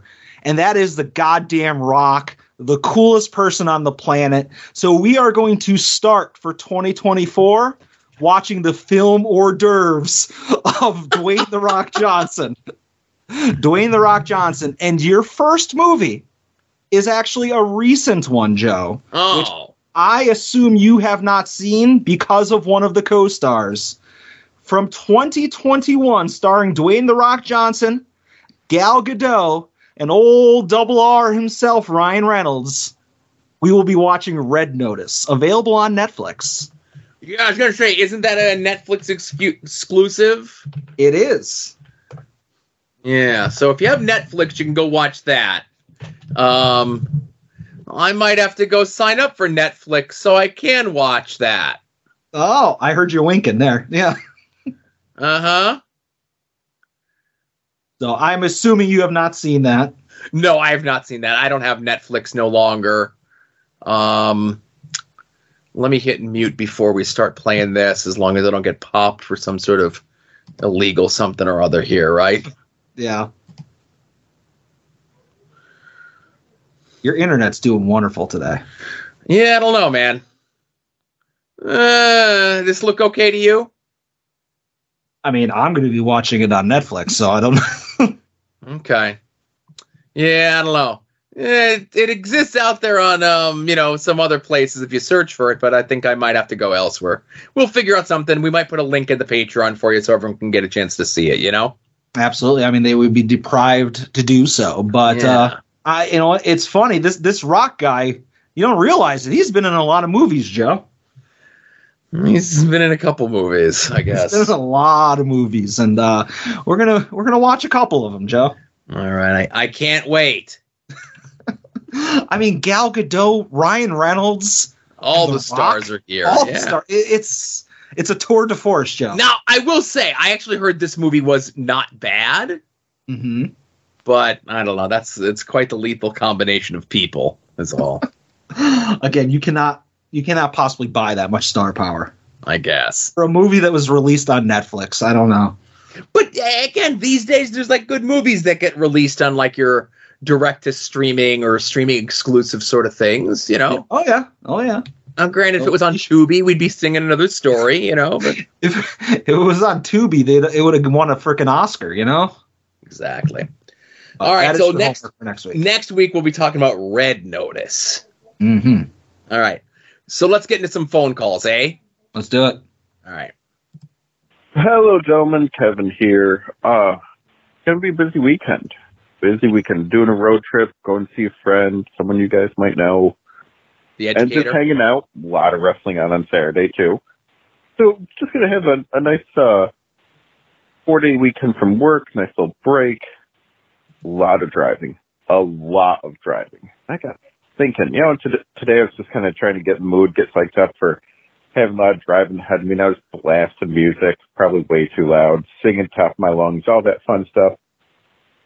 And I got thinking, guys, what do you like listening to on a on a road trip? So you're traveling, you want to stay awake, you want to get pumped, you want to just be in the right mood. What music are you blasting through the speakers on your road trip? I may have asked some other people in the soon to be network the same question. So just curious, maybe I'll add some to my own playlist here. Um, but you know what I have to listen to first? the brand new Patreon exclusive episode later on tonight slash tomorrow morning, talking about WCW Thunder from February 16th, 2000. Oh my gosh, what a show, what an episode, what a can't miss discussion this is going to be. Just sign up for the Patreon. Maybe sign up for some sort of uh, streaming music service to get all the music that will no doubt be discussed onto your own playlist. All right. Have a good night, guys. Talk to you later. Thank you for the plug, Kevin. Um, I don't listen to music unless, like, very seldom do I have music on in a car. Uh, like when you and I go to like LVAC, I'll have music on, but it'll be low because we'll be like bullshitting about wrestling or something like that. Yeah. So it's not as much that I'm listening to wrestling, but that's because I don't put a podcast on if I'm talking to the person that I'm driving with, you know? Uh, but nine times out of 10, like if I, if I going wherever for a long period of time, I'm just listening to podcasts, you know? Yeah, I, I'm the same way. Um, you know, if I'm by myself going somewhere, podcasts. I'm out of the music business. Music has escaped me, unfortunately, and that's okay. I'm an old man. Um, but when I have multiple people, as Adam mentioned, even if it's just one other person, so always talking. Um, the one I will mention, and again, you, I'll, I'll pick up this name that I'm about to drop. uh, on one of the AIW road trips, uh, it was a van full of people, but the only two people that were awake were me and Brian Myers. And on the road trip home, we listened to the Raven Secrets of the Rings. Okay. And we were just like commenting and like kind of like we were doing commentary on what Raven was talking about, you know? Yeah. Well, I remember one time when I was driving back from AIW and I had Ultramantis Black and Big Dan Champion in the car, you know, and uh, you know, I was trying to think of what we listened to as I was driving them home. Uh, I think I think Dan made us listen to um Bruce Springsteen. Probably that that tracks. yeah. Now, I, I want to say this, Adam. Now, I always say, in the interest of fairness, I do not listen to calls ahead of time. Okay. Okay. But when people tell me that they're going to call in and then we get like three calls while we're recording, I might look just to see, right? Yeah. So the next one, two, three, four calls are all related, right? All right. So I'm going to play the calls. I'm going to introduce the people, thank them for calling, and then we'll discuss afterwards, right? After the four, all right. Yeah, yeah. Uh, so uh, first call uh, is from friend of the show, longtime listener. Uh, he'll introduce himself. Hello, Adam. Hello, Joe. It's the strongest man in all the land. Um, I wish I could be calling on better news, but unfortunately, some wild shit has been announced over the wrestling Twitterverse. And uh, as someone who doesn't give a shit about any wrestling discourse in this time in my life, um, this one changes that because it involves someone that I used to consider a good friend, and that would be Stepstool Sarah. Um, I, I got to tell you, the, I read I read the article, read it a couple times to make sure I had the facts straight, and um, the the worst part of the whole thing, the worst part of it, is blaming your autism when confronted about just predatory, disgusting behavior. I, I, I know plenty of people through all throughout life who have autism, and guess what happened? They didn't touch or try to groom or sexually manipulate any kids. Okay, I don't care if they almost they just turned 18. They're still in high school. These are still kids. They are not adults. Um, the whole situation is, is just icky, and the fact that I ever once considered this a person I could talk to about anything, and we fell out for numerous reasons, uh, and that's that's not anyone else's business, truthfully. Um, but yeah, Stepstool Sarah um, is a piece of shit, and I'm I'm afraid I'm gonna have to say that out loud, and I disavow any association I've ever had with this piece of shit. Um, if you're out there and you know people who are grooming, um, you should probably speak up because I'm sick of seeing shit like this. Uh, honestly, I really, I'm not making jokes here. Um, it's a real tragedy for everyone involved. I'm glad that St. Louis Anarchy took the right steps and got rid of them. Um, that's really all, all I gotta say, man. It, you know, there's a lot of people ever since I left wrestling really showing their asses lately, and it's it's crazy. That's okay. That's all I got. I hope you guys are wonderful. Um, have a great rest of your day and and show. Thank you for your call, Artie. Uh, next call is from uh, Doxy Stoxy. Oh wow.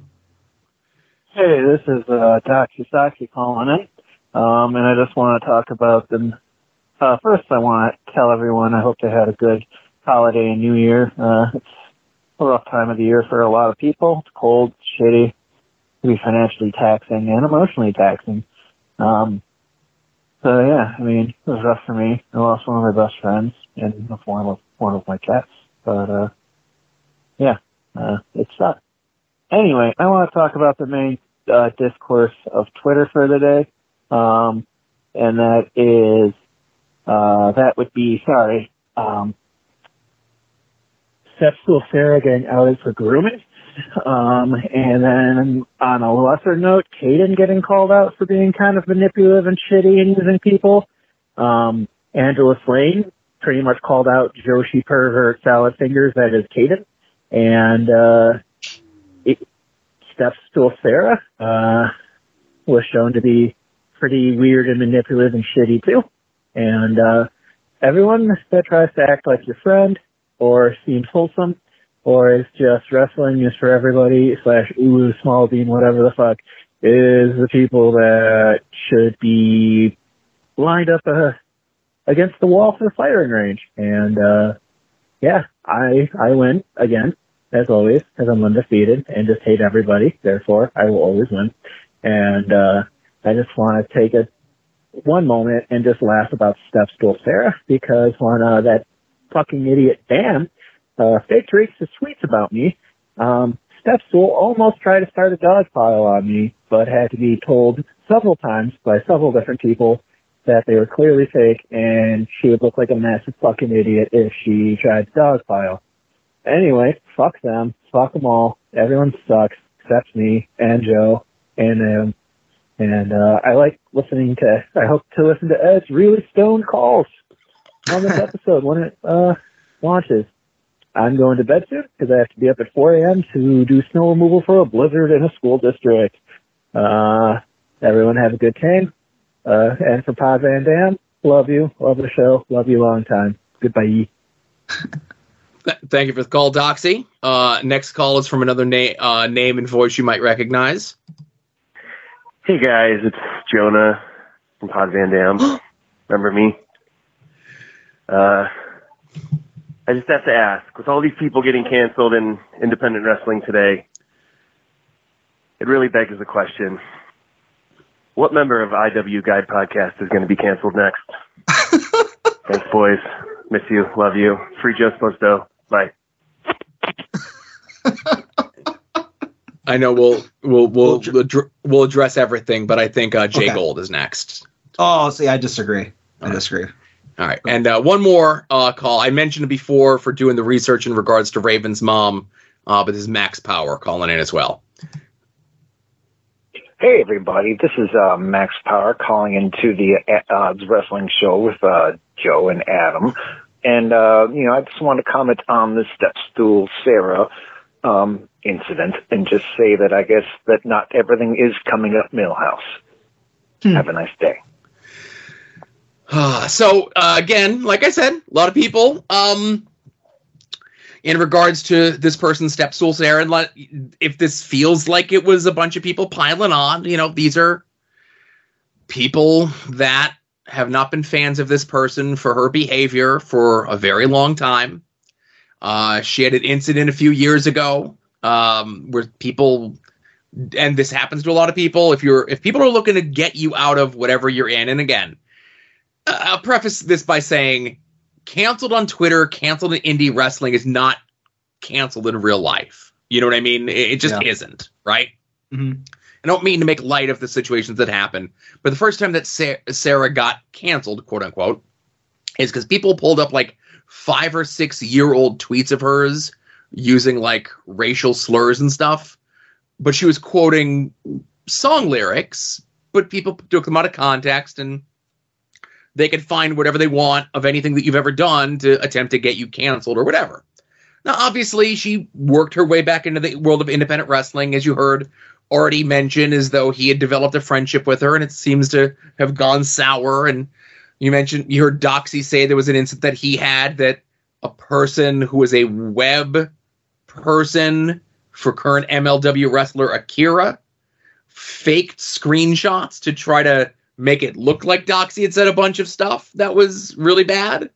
Mhm. And they were really fake. And Sarah attempted because she had a bone to pick with Doxy because Doxy's a maniac on Twitter. Yeah, he is. Right.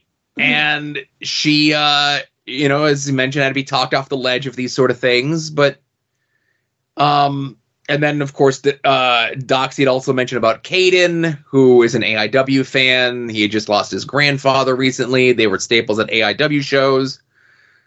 But he was one of the first people to come out and say, like, hey, Sarah's bad in a clout sort of way. And then that caused other people to say, like, hey, when this happened to you and we called you out about it, you either lied to our faces or blocked us. And now here you are chasing clout in this instance, right? Yeah. So there are shitty people in all walks of life. And and again, I, I I'll say this: if this feels like it's piling on Sarah, maybe it is. But I don't know, Adam, if you're familiar with the story that had happened. I, I read the article today, but I, I want to preface and just say uh, I've heard the name Stepstool Sarah, yeah, like hundreds of times over the past couple years, but I have no idea who or what they are. You know, as far as like I, I didn't know that it was like commentator or wrestler or podcaster. I had no idea the context. That just shows how little I'm involved in that world. But I did read the article today. You know, when it came out. Yeah. So again, the article comes out. Before the article comes out, she had, uh, and again, Sarah, again, pronouns, again, I apologize. Sarah used, went and put her account on private and start deleting tweets. And it certainly doesn't look great, right? Um, and obviously, if this was a guy doing this to a girl, I think there would be a lot more outrage. But because it's a girl doing it to a guy, there's a couple people that I actually spoke to that are like, oh, what's the big deal, right? Yeah, it's the old joke about like you know the grade schoolers and a hot female teacher. You know, Yeah, you know, and again, double standard. Adam Carolla used to have a joke in his act and say, if what everyone else calls abuse is something that you masturbate about years later, then is it really abuse? but again, we're talking about minors. We're talking about 17 years old and 18 years old. You're talking about someone who's in their mid to late 30s in a position of power or a position of authority or a position above this other person, whatever it is. The whole thing is very bad. I hope that Sarah learns their lesson from this if they didn't learn their lesson from the last time some people are just not cut out to be involved with the people that are involved in professional wrestling for whatever reason. It definitely feels like she is one of the, or Sarah is one of those people that shouldn't be because of whatever the triggers it is. And I know that in the article, as already mentioned, they said that they were doing this because of their autism, which again doesn't make any sense to me, but I'm not a doctor. If somebody came to me and said, well, I'm preying on a minor because of my autism, I'd want to see a doctor's note that they, you know what I mean, to see their Yeah. diagnosis, right? Yeah, like I, I'm ignorant of like something, so I'm not as quick to fly off the handle. But that just seems not right, not, not accurate. You know? All of it sounds wrong. Yeah. And kudos to St. Louis Anarchy for policing themselves in regards to a situation like this.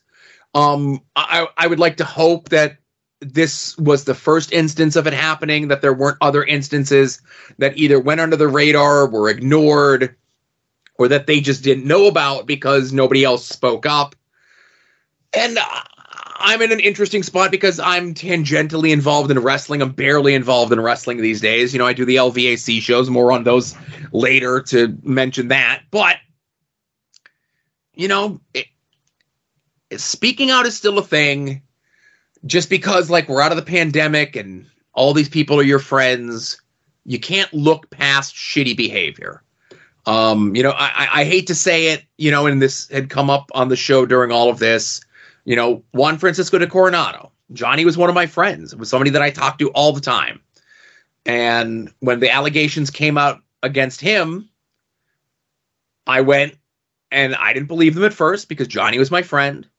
and I went and I, I investigated things. I watched the footage that was questioned.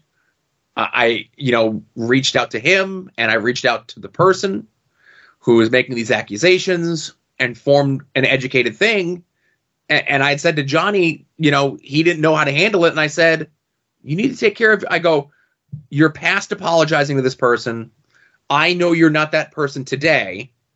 There's nothing you could do to prove that you're not this person because it was something that had happened like seven years prior, but it still happened. And it still happened when this other person was on their underage. I go, you just need to make sure that your family is in order. You know, this unfortunately yeah. is your departure from the world of professional wrestling. And I don't think he took that very well. But that's just the way that it goes. He, he wasn't currently that person. He was married and had kids and everything else like that. And I would like to think that he wasn't that person any longer, but we don't talk anymore. And it's probably because of that, right? Yeah. But you know, and sometimes you need to be the one. You know, if you don't make a big and I, I feel comfortable talking about it because it's been like four years now, whatever. Um, but you don't have to be that person to make the big proclamation online or a big giant Facebook post or whatever it is. But at least say something to the person. If you have a relationship with a person, friend, mentor, you know, you're in a relationship with them and information about that comes out about them and it looks really bad, say something to them. Don't sweep it under the rug. Let them know how what they did made you feel. Your trust was betrayed or whatever else like that. And hopefully they grow from it. And hopefully you're able to get over of that loss of trust that you had in that person. And hopefully you're able to, you know, because sometimes that fucks you up and like trusting other people, right? And what that one person did to you, either directly or indirectly, can fuck up all your relationships for the rest of your life. Mm. I hope everyone comes out better from this, whether it be Sarah, whether it be the kid, whether it be people that were friends of either one. Hopefully, Caden figures out his life, and the people that Caden lied to, you know, can not look at all fans in the way that maybe he acted toward them. Because mm. they're not all that. And not everybody in wrestling is a scumbag. But again, it's wrestling. It attracts scumbags. It's just natural. Yeah. Um, and just to kind of wrap things up and bring some levity to it, as far as uh, Jonah's question earlier, uh, who is the next person on Indie Wrestling Guide to get canceled? Yes. Um, you you mentioned Jay Gold, and see, Jay Gold may or may not have killed his first wife, and he got away oh. with that. So, oh. yeah, like so if that didn't bring him down, nothing will. And Marcy's very similar to me, where she puts all of her greasiness right out on the open. So like you can't cancel her because like it's just all there. It's not like there's going to be this hidden thing found down the road. Um, so that really brings it down to Jayhawk or Butters. And I honestly think that between the two of them, the one that's most likely to have like a super sketchy past is Charlie Butters. So I think Butters is the next one to get canceled. Uh, not what's his name, Stan from Vermont. Stan from Burlington. Uh, you can't cancel him because you don't know who he is or where he lives. Some strong Gary and San Diego vibes there, you know. Yeah, but that's just my theory, you know. Okay. Mm, Thank you. Okay. I'm just saying, if, if Jay Gold killed his first wife, and I'll say hey, allegedly, he may or may not have. There's been rumors and implications. Yes. I'll say allegedly, right? Yes. Yeah. You kill once, you'll kill again. all I'm saying. that's possible. But do you get canceled for murder? That's more of like that's yeah. No, that's uh, like that's get, like real canceled. You like go to jail and then depending See, on I, what state you're in, you get the death penalty, which is you are canceled. Your flight that's is the ultimate cancellation. That's the ultimate cancellation. Yes. All right. I always figured like cancellation is like you know you're you're blacklisted from like your career and like society, but you're not really held accountable in a court of law type of deal. Listen, I know people that were like super ultra mega canceled on social media, and they still have their uh, long time job well, I won't say the name of the company, but um, it kind of makes sense that they still have the job. Anyway, their longtime job as CEO of World Wrestling Entertainment. well, maybe not CEO, but yeah, whatever it was. Yeah. Um, but yeah, thank you to all those callers regarding that yep. topic. Thank you. And now it is pink button time. It is time for uh, Young Ed. Hey, Joe and Adam, it's Ed. hey, so I've noticed that in the last like month or so, once a week, I will have a tweet that gets like over 500 likes, right? And this never used to happen on the PVD account. I had way more followers, right? Uh, and I'm not bragging. I'm saying I have a theory on why this is happening. And it's not that my opinions are getting better, um, or I'm getting like smarter or anything. It's that wrestling Twitter is getting dumber and worse. So I seem like a smarter uh, person with better takes because there's so much shit on this app now. Like wrestling Twitter is uh, just overtaken by some of the dumbest fucking creatures imaginable. So compared to them, I seem like I know what I'm talking about. And that's my theory. What do you guys think? I think the WWE being popular has made wrestling Twitter dumber. I'm just going to go ahead and say it. I think most of these really, really dumb people are giant WWE fans. I think they're all pretty fucking stupid. Uh, so yeah, let me know your opinion on this. It's very weird. I don't, I don't know. It's been a weird month. I, I, I get popular on there. Like once I don't get it, I don't get it at all. Ooh, my macaroni and cheese is done. Here's a microwave DP. Okay, bye. Um, I have a theory about this, and I, I just want to say, like, I do agree with Ed that wrestling Twitter is really dumb, especially fans of certain audiences or certain product. Um, but like, I thought about this before because all I really do with Twitter is, is like I'll look at my mentions or DMs or whatever. But like once a day, I just go to Ed's Twitter and I just scroll his timeline. Because if Ed didn't talk about it, it's not really worth knowing about, in my All- opinion All right. you know it's like if ed didn't weigh in on it did it really happen in the world of, of social media so like i read all of ed's like tweets i might not see all of his like replies but like i see everything he posts on his main board and my theory about why ed's stuff is blowing up so much is like myself who have been on twitter and like for 10 plus years versus this Hayabusa account that's less than a year old. We have similar follower numbers, but all of Ed's Hayabusa followers specifically subscribed or followed him because they want to see what he says. You know, eh, eh, so like that's 500 and something people that are like reading everything he puts out. Like they're at the edge of their seat and they're liking and they're retweeting and they're commenting. And it's, it's, that's why that stuff gets in front of so many eyes versus my 500 followers, 485 of them have me muted. you know, so like that, that's why he's able to get so much done with such a smaller following is that they're, they're legitimately 500 or so devoted viewers like I am. That's my theory. I, I will agree that wrestling Twitter, especially like let's say within the last like year, maybe even like the last six months, has gotten exponentially dumber. Yeah. Uh, I, I saw uh, come across my timeline today no less than three different accounts that have been started since October of this year that are pro Bischoff Stan accounts. right? Yeah. Yeah, And- it's on every side of every argument when it comes to wrestling. Like, there's even you know we're AEW fans here, uh, but there's there's AEW you know with ten numbers at the end that are standing for Tony Khan and whatnot. But go ahead. Right. And and, and listen, I, I like wrestling. There's stuff, you know, it's I watch I, I I fully admit I watch AEW more because I have a lot more friends there. And I'll tune over to WWE and the stuff that I see that's not LA Knight related doesn't really, you know, inspire me, right? Yeah. And uh, I'll I'll also say uh, to paraphrase a quote from Jim Cornette before he died because he's dead now.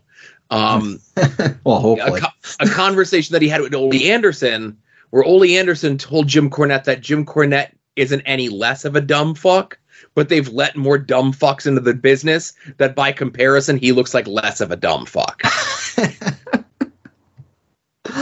And I will just say before we move on to, I assume Ed's next call, uh, I did learn from Ed's Twitter this week that uh, WWE pipes in crowd noise for the entire show just to drown out uh, asshole chants. Yes. that's the, that's the only reason I learned that. The only reason, yes. The only reason, yes. All right, next call from Ed. And Adam, it's Ed. Um, it's Thursday. Uh, I know I called in earlier this week, but I genuinely can't remember uh, what for. I uh, smoke a lot of uh, marijuana. Um, but we're like two weeks out from the Royal Rumble, and then that means that the the Raw after that is like almost a little over two weeks out too. So like, what are we doing here, boys? We we got some fucking money. What what's going on? Are you, you gonna you gonna give me money to watch Monday Night Raw? Okay, bye.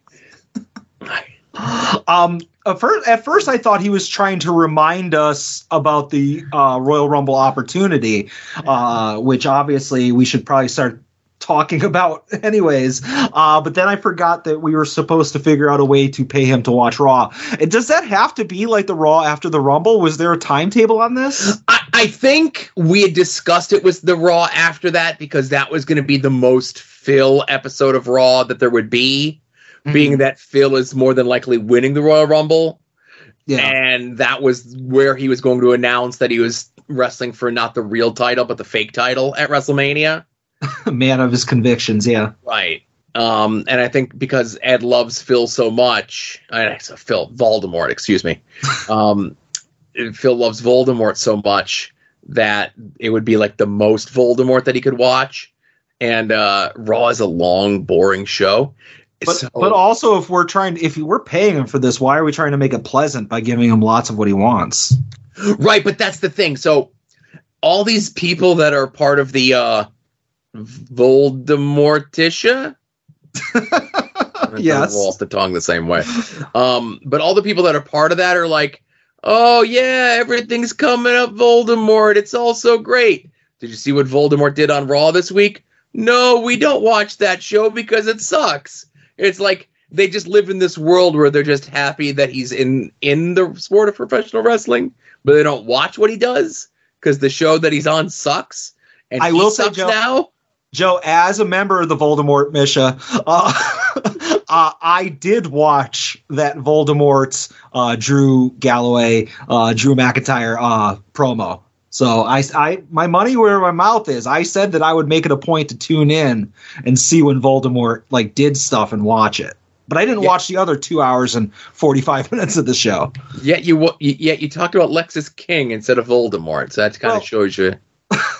Lexis King. I mean, I'm hearing good things about his wrestling ability. I didn't hear that about Phil. Of Voldemort. There you go. Thank you. You you call him what you want. I I I'm back to calling him Voldemort. I'm just now. playing along with your bet. Oh, okay. Um, so I I think that the Ed thing, just because we're we're in a busy season, maybe we put a pin in that. But I definitely think we need to get the uh, the at odds Royal Rumble opportunity started because, as Ed pointed out, the Rumble's in 16 days. Something like that. Yeah. Two Yeah, weeks this 20 Saturday. 27th. Yeah. So I don't know. I guess we should probably do that again. Yeah, I don't know. We'll figure out something. Yeah, I mean, I, honestly, it's like I'm gonna say it right now. It was it was five bucks a spot, and there was a men's and there was a women's, Yeah. And uh, my PayPal still works. So uh, just DM me on Twitter or uh, Instagram or Facebook or whatever. Text me. And me see. I think uh, I saw the Google sheet from last year for it too. Yeah. So yeah, no sense like putting a pin in that like right now. We got two weeks. We can plug that. Uh, I'm gonna say right now I want a spot in each one. Right. Would you like to be put down for one, Joe? Uh, I might do two in each one. How about that? All right. So right there, 27 spots left. So uh, message me when you can. I'm sure uh, this this podcast won't even be like it won't even cool off. It'll be fresh off the the press. I'll already get a message from Marcus. So Uh-huh. Exactly. ever ultimate opportunist. But yeah, let me know. Send me a message. I'll handle all this, and then we'll do a drawing uh, on the show before the Rumble. Yeah. And we did get one more call from uh, Young Ed there. Oh, three times. Yes. Listen, we had a big controversy today on wrestling Twitter, and I don't have a show anymore. So I decided, you know what, I'm going to call in and I'm going to talk about it. Okay, you guys, I- think we just need to discuss it, have an open dialogue, and really just talk about what happened today. Robert finally pointed out that Jeff Jarrett wore a QAnon bracelet at that World's End pay per view pre show. I thought he was. I thought he was. I didn't say anything because I couldn't like. I don't know. I, I, I like. Um, I didn't go back and watch it. But for a split second, I was like, "Is that a fucking Q on his bracelet?" And it was. It was a fucking Q. And I told you guys, Jarrett's trash. I was right. Okay, bye. All right. So I, I, I will say apparently I missed this. Um, and if Double J is QAnon, I think we might. I, I think I might have to change my whole status on uh old slap nuts there. Oh, I thought you were about to say you're going to change your uh, opinion on QAnon. Like, you No. like, a lot of valid points all of a sudden. No. Uh, All right. I, I, I, I have to do a journalism apparently later on when we're done here. Yeah, because that that's that's kind of big, Joe. That's Yeah, that's that's that's not great, right? yeah. Uh, all right. Um, oh boy, I'm looking at a picture of it there. Yeah, maybe that's not a Q. Maybe it's it's uh, a circle with with a, a top hat. I don't know. yeah. Yeah, is that maybe it's like a Fitbit type of thing, and that's just the the the light or logo on it. I don't know. Yeah. I'm trying to help you here, Joe. I don't got Now I will say, um, this person uh, pointed out that again maybe, and again I'm not getting a good look at it because the one that Jeff is wearing is like a silver Q, as Mm-hmm. opposed to this one that has like a yellow Q on it, um, which is a, su- a pseudoscience. Um, I, I don't know. Well, the the thing that you just had up was that like a, a, a fitness band, or was it like Yeah. one of those quackery Yeah. fitness bands with like the magnets in them and stuff? It, it was a fitness band. All right, see, it's not too bad. I think. See, we can wipe this right under the carpet, right under the rug, Joe. You're good. Uh, all right, I got I got a lot. I, this this ruined my day, by the way, just so you know. Oh, nice going, Ed. Yeah, I like how he says he used to have a podcast. We're waiting on that that Thanksgiving episode of Hayabusa any day now. right. A lot. So a lot of people are coming out and saying it's this um this um uh Hippocrates wellness pseudoscience thing. Mm. But like the Hippocrates science thing, like very clearly has a Q with like a cubed thing next to it, and the one that Jeff is wearing here doesn't. I don't know. I, I need to do more of a journalism. We might have to cancel everything. Well, let's wrap up the show so that we can free you up to do that. All right, we, we have uh, yeah. Listen, we could wrap things up here uh, again. It's um, is it a short week? I don't know what the hell it is. It's something that ruined my day. Um, so the ESPN Pigskin Pickums ended. I was in twenty third place, and Adam was in fifth. He didn't win. Uh-huh. Yeah, I, I just want to say I, I took your advice. I swung for the fences. I made some bold moves to try to get, uh, you know, not only to maintain my position, but I wanted to take first. Uh, and those bold moves didn't win. So uh, Todd Todd is the finished as the number one host, and uh, I'll let him have it. You know, he he needs this more than I do. So There I mean, you go. at the end of the day, I won. I mean, I came in both second place and third place in the fantasy football league. So I don't. Oh, you're taking third place. Yes, I, I'm taking third place because All two legs didn't want it. So That's not That's the way it goes. Again, it goes. uh, So it would go to whoever was. That's No. just you defending We Todd. as co- as commissioner, I've implemented a rule that if uh, somebody does not want their winnings and their placing, uh, I, I can therefore assign it to anybody, and I assigned it to myself, the second place person. Shameful. Yes. It's like if there's the Olympics and it's gold, silver, and bronze, and the person who won bronze gets disqualified, it's not like, oh well, silver, you get bronze now too. Whoever Why should we give a medal to somebody who didn't finish in the top three? That's just that's like a participation trophy. All right. Not happening. But anyways, good. I don't know what I get for 23rd place, but I'll take it. um, uh, obviously, I forgot. I, I don't. Um, I you know I feel as though I mentioned it enough that I don't mention it. Uh, IWTV, uh, Jerry's Internet Wrestling Emporium. Use the promo code at odds. New subscribers lets Jerry know that you came to him from us. And if you keep your subscription, we get a little bit of a kickback. Um, going forward. You can help us out by making any and all of your purchases through our uh, eBay affiliate link. Uh, when you click on various merchants on the site to make a purchase, this can result in the site earning a commission. Affiliate programs and affiliations include, but are not limited to, the eBay Partner Network. Yeah. Adam got his uh his big roll through with that today. You know, Oh God, I don't know where I'm going to spend all of it. Mhm. I think I might invest it. Let my money work for me. You know. Oh, definitely. um, what else was I going to say? There was something else that I wanted to mention. Uh, obviously the Patreon, of course. Um, you know, we're recording a show for the Patreon a little bit later on here. Uh, did they delete this? Those rat bastards. Maybe. Yeah, that's what you get for deleting tweets. Um, anyway, so they put it out earlier today, but some of the LVAC shows got stealth announced. Um, s- August 6th, they're back at the Iron Pigs, and July 21st, they're at Mahoning. No Sokol's dates as of yet. Okay. So I'm telling people now, six months in advance, Mahoning. Yeah. Seven months in advance, Iron Pigs. We need to get it so that uh, a certain Ohio indie isn't running the exact same night as Mahoning. I think that's that's my plan. I sent the, I sent the those two dates that I have to Thorn, and he said he doesn't have those dates locked in yet. That's all he said. All right, I'm gonna hold him to it. Yeah, we'll see. We'll see what happens. Uh, TeePublic sales going on now, 35% off uh, anything through our store that's linked up uh, over on at oddswrestling.com. Is that the website? Yes, it is. All right. I forget sometimes. Uh, eBay, Jerry, TeePublic. Yeah, other podcasts, Longbox. Oh, yeah, you, you do those. You do yeah, Longbox Heroes After Dark, We Need Wrestling, Porch Talk, Viewer's Choice, Indie Wrestling Guide, Wings on Wings, Hi, Hayabusa, and Final Wrestling Place. I need anabolic steroids from this doctor right now. anabolic steroids is a logical next step. Steroids are awesome. I don't care what anybody says. Right. I'm glad to see chicken and rice is taking over the world. Oh yeah, it's the way to go.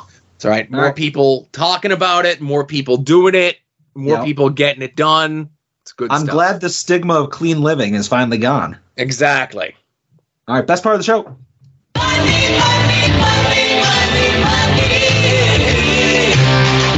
Some might cost a little. Some might cost a lot. But I'm the hundred dollar Vansky.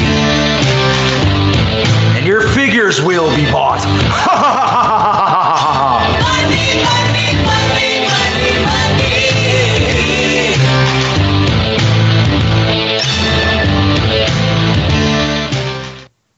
Hey Joe, did you buy anything? Yes, but it was nothing fun. It was all car maintenance related stuff. Um, I'll just tell this real quick. I was going to tell it on uh, After Dark this week, but we're running long, and I hate when that runs long and it doesn't need to. Um, so, because I work from home more times than not, like they say that you're supposed to get your oil change like every 3,000 miles or like a certain date, you know?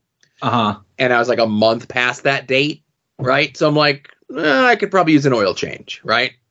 Yeah, you know those the, the date is like that's that's a wives' tale from like car mechanics to get you to come back when you don't need to, right? Yeah, yeah. Well, I- I remember there was even a time on my previous car when I changed over from like the whatever oil to the synthetic oil. That's how long ago this was. They said like, oh, well, that means you don't have to come back for another five thousand miles, right? Knowing that like by the time that it reached 5,000 co- 5,000 miles, my car was going to die anyway, right? Yeah.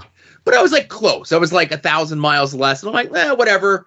Uh, eh, you know, we're like a month and a half over, thousand miles less. Let me go take it over. Now I knew they were going to hit me up for the wipers, right? Because I had passed them the wipers last time, and my wipers were shit. They were falling apart. So I had that penciled in.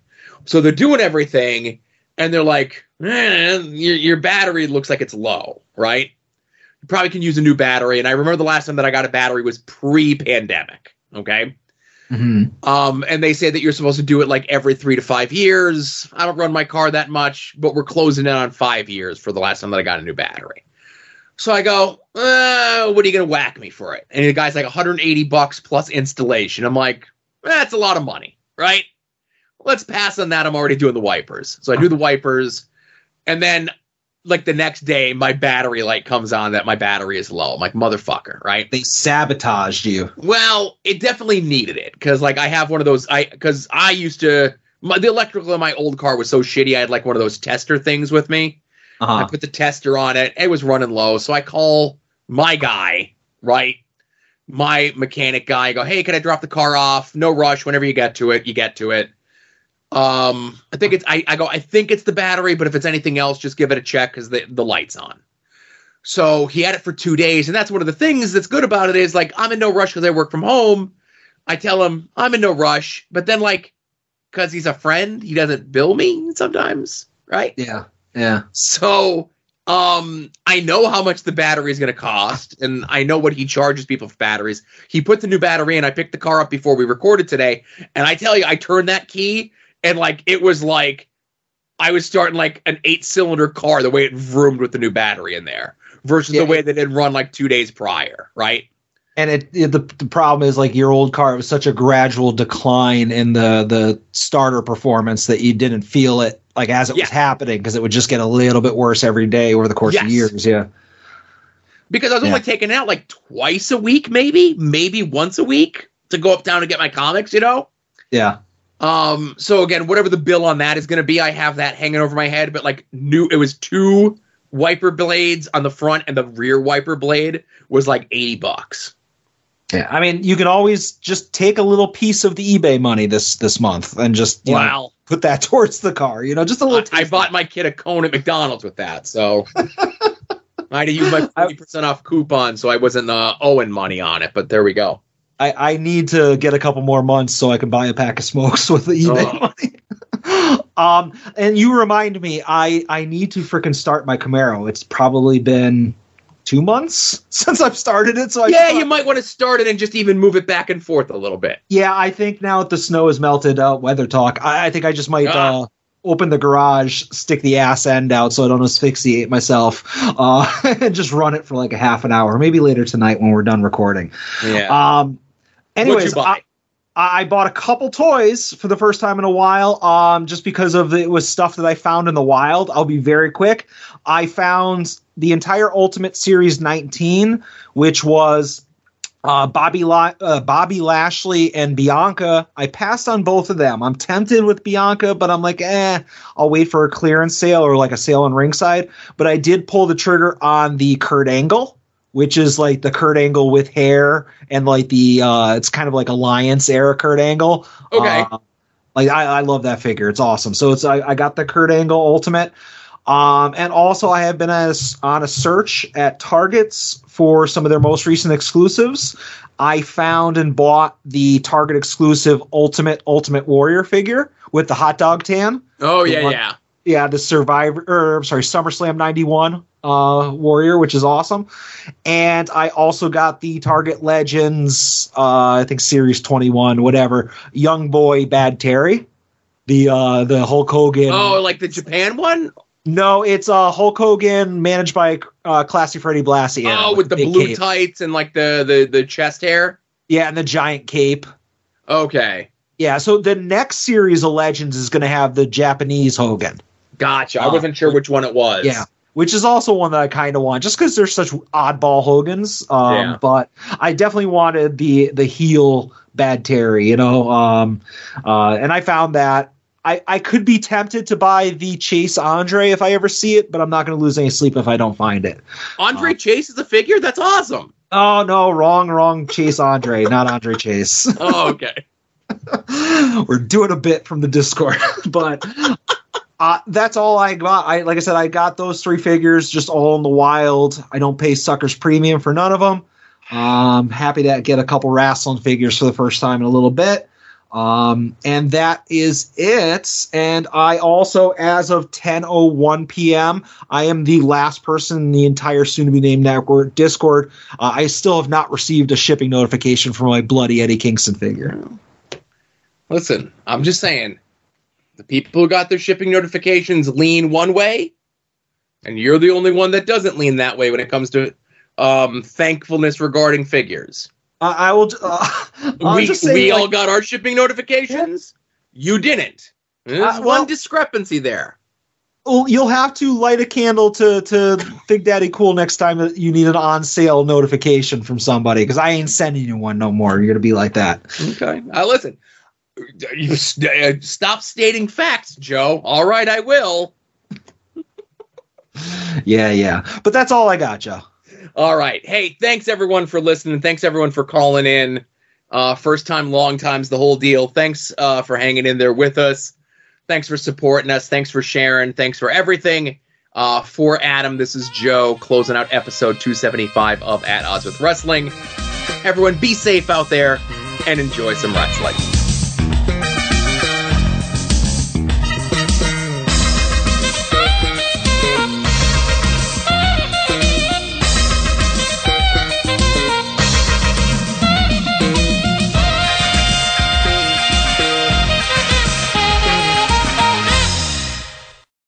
You're listening to the soon to be named network, the Lamborghini of Podcast Networks.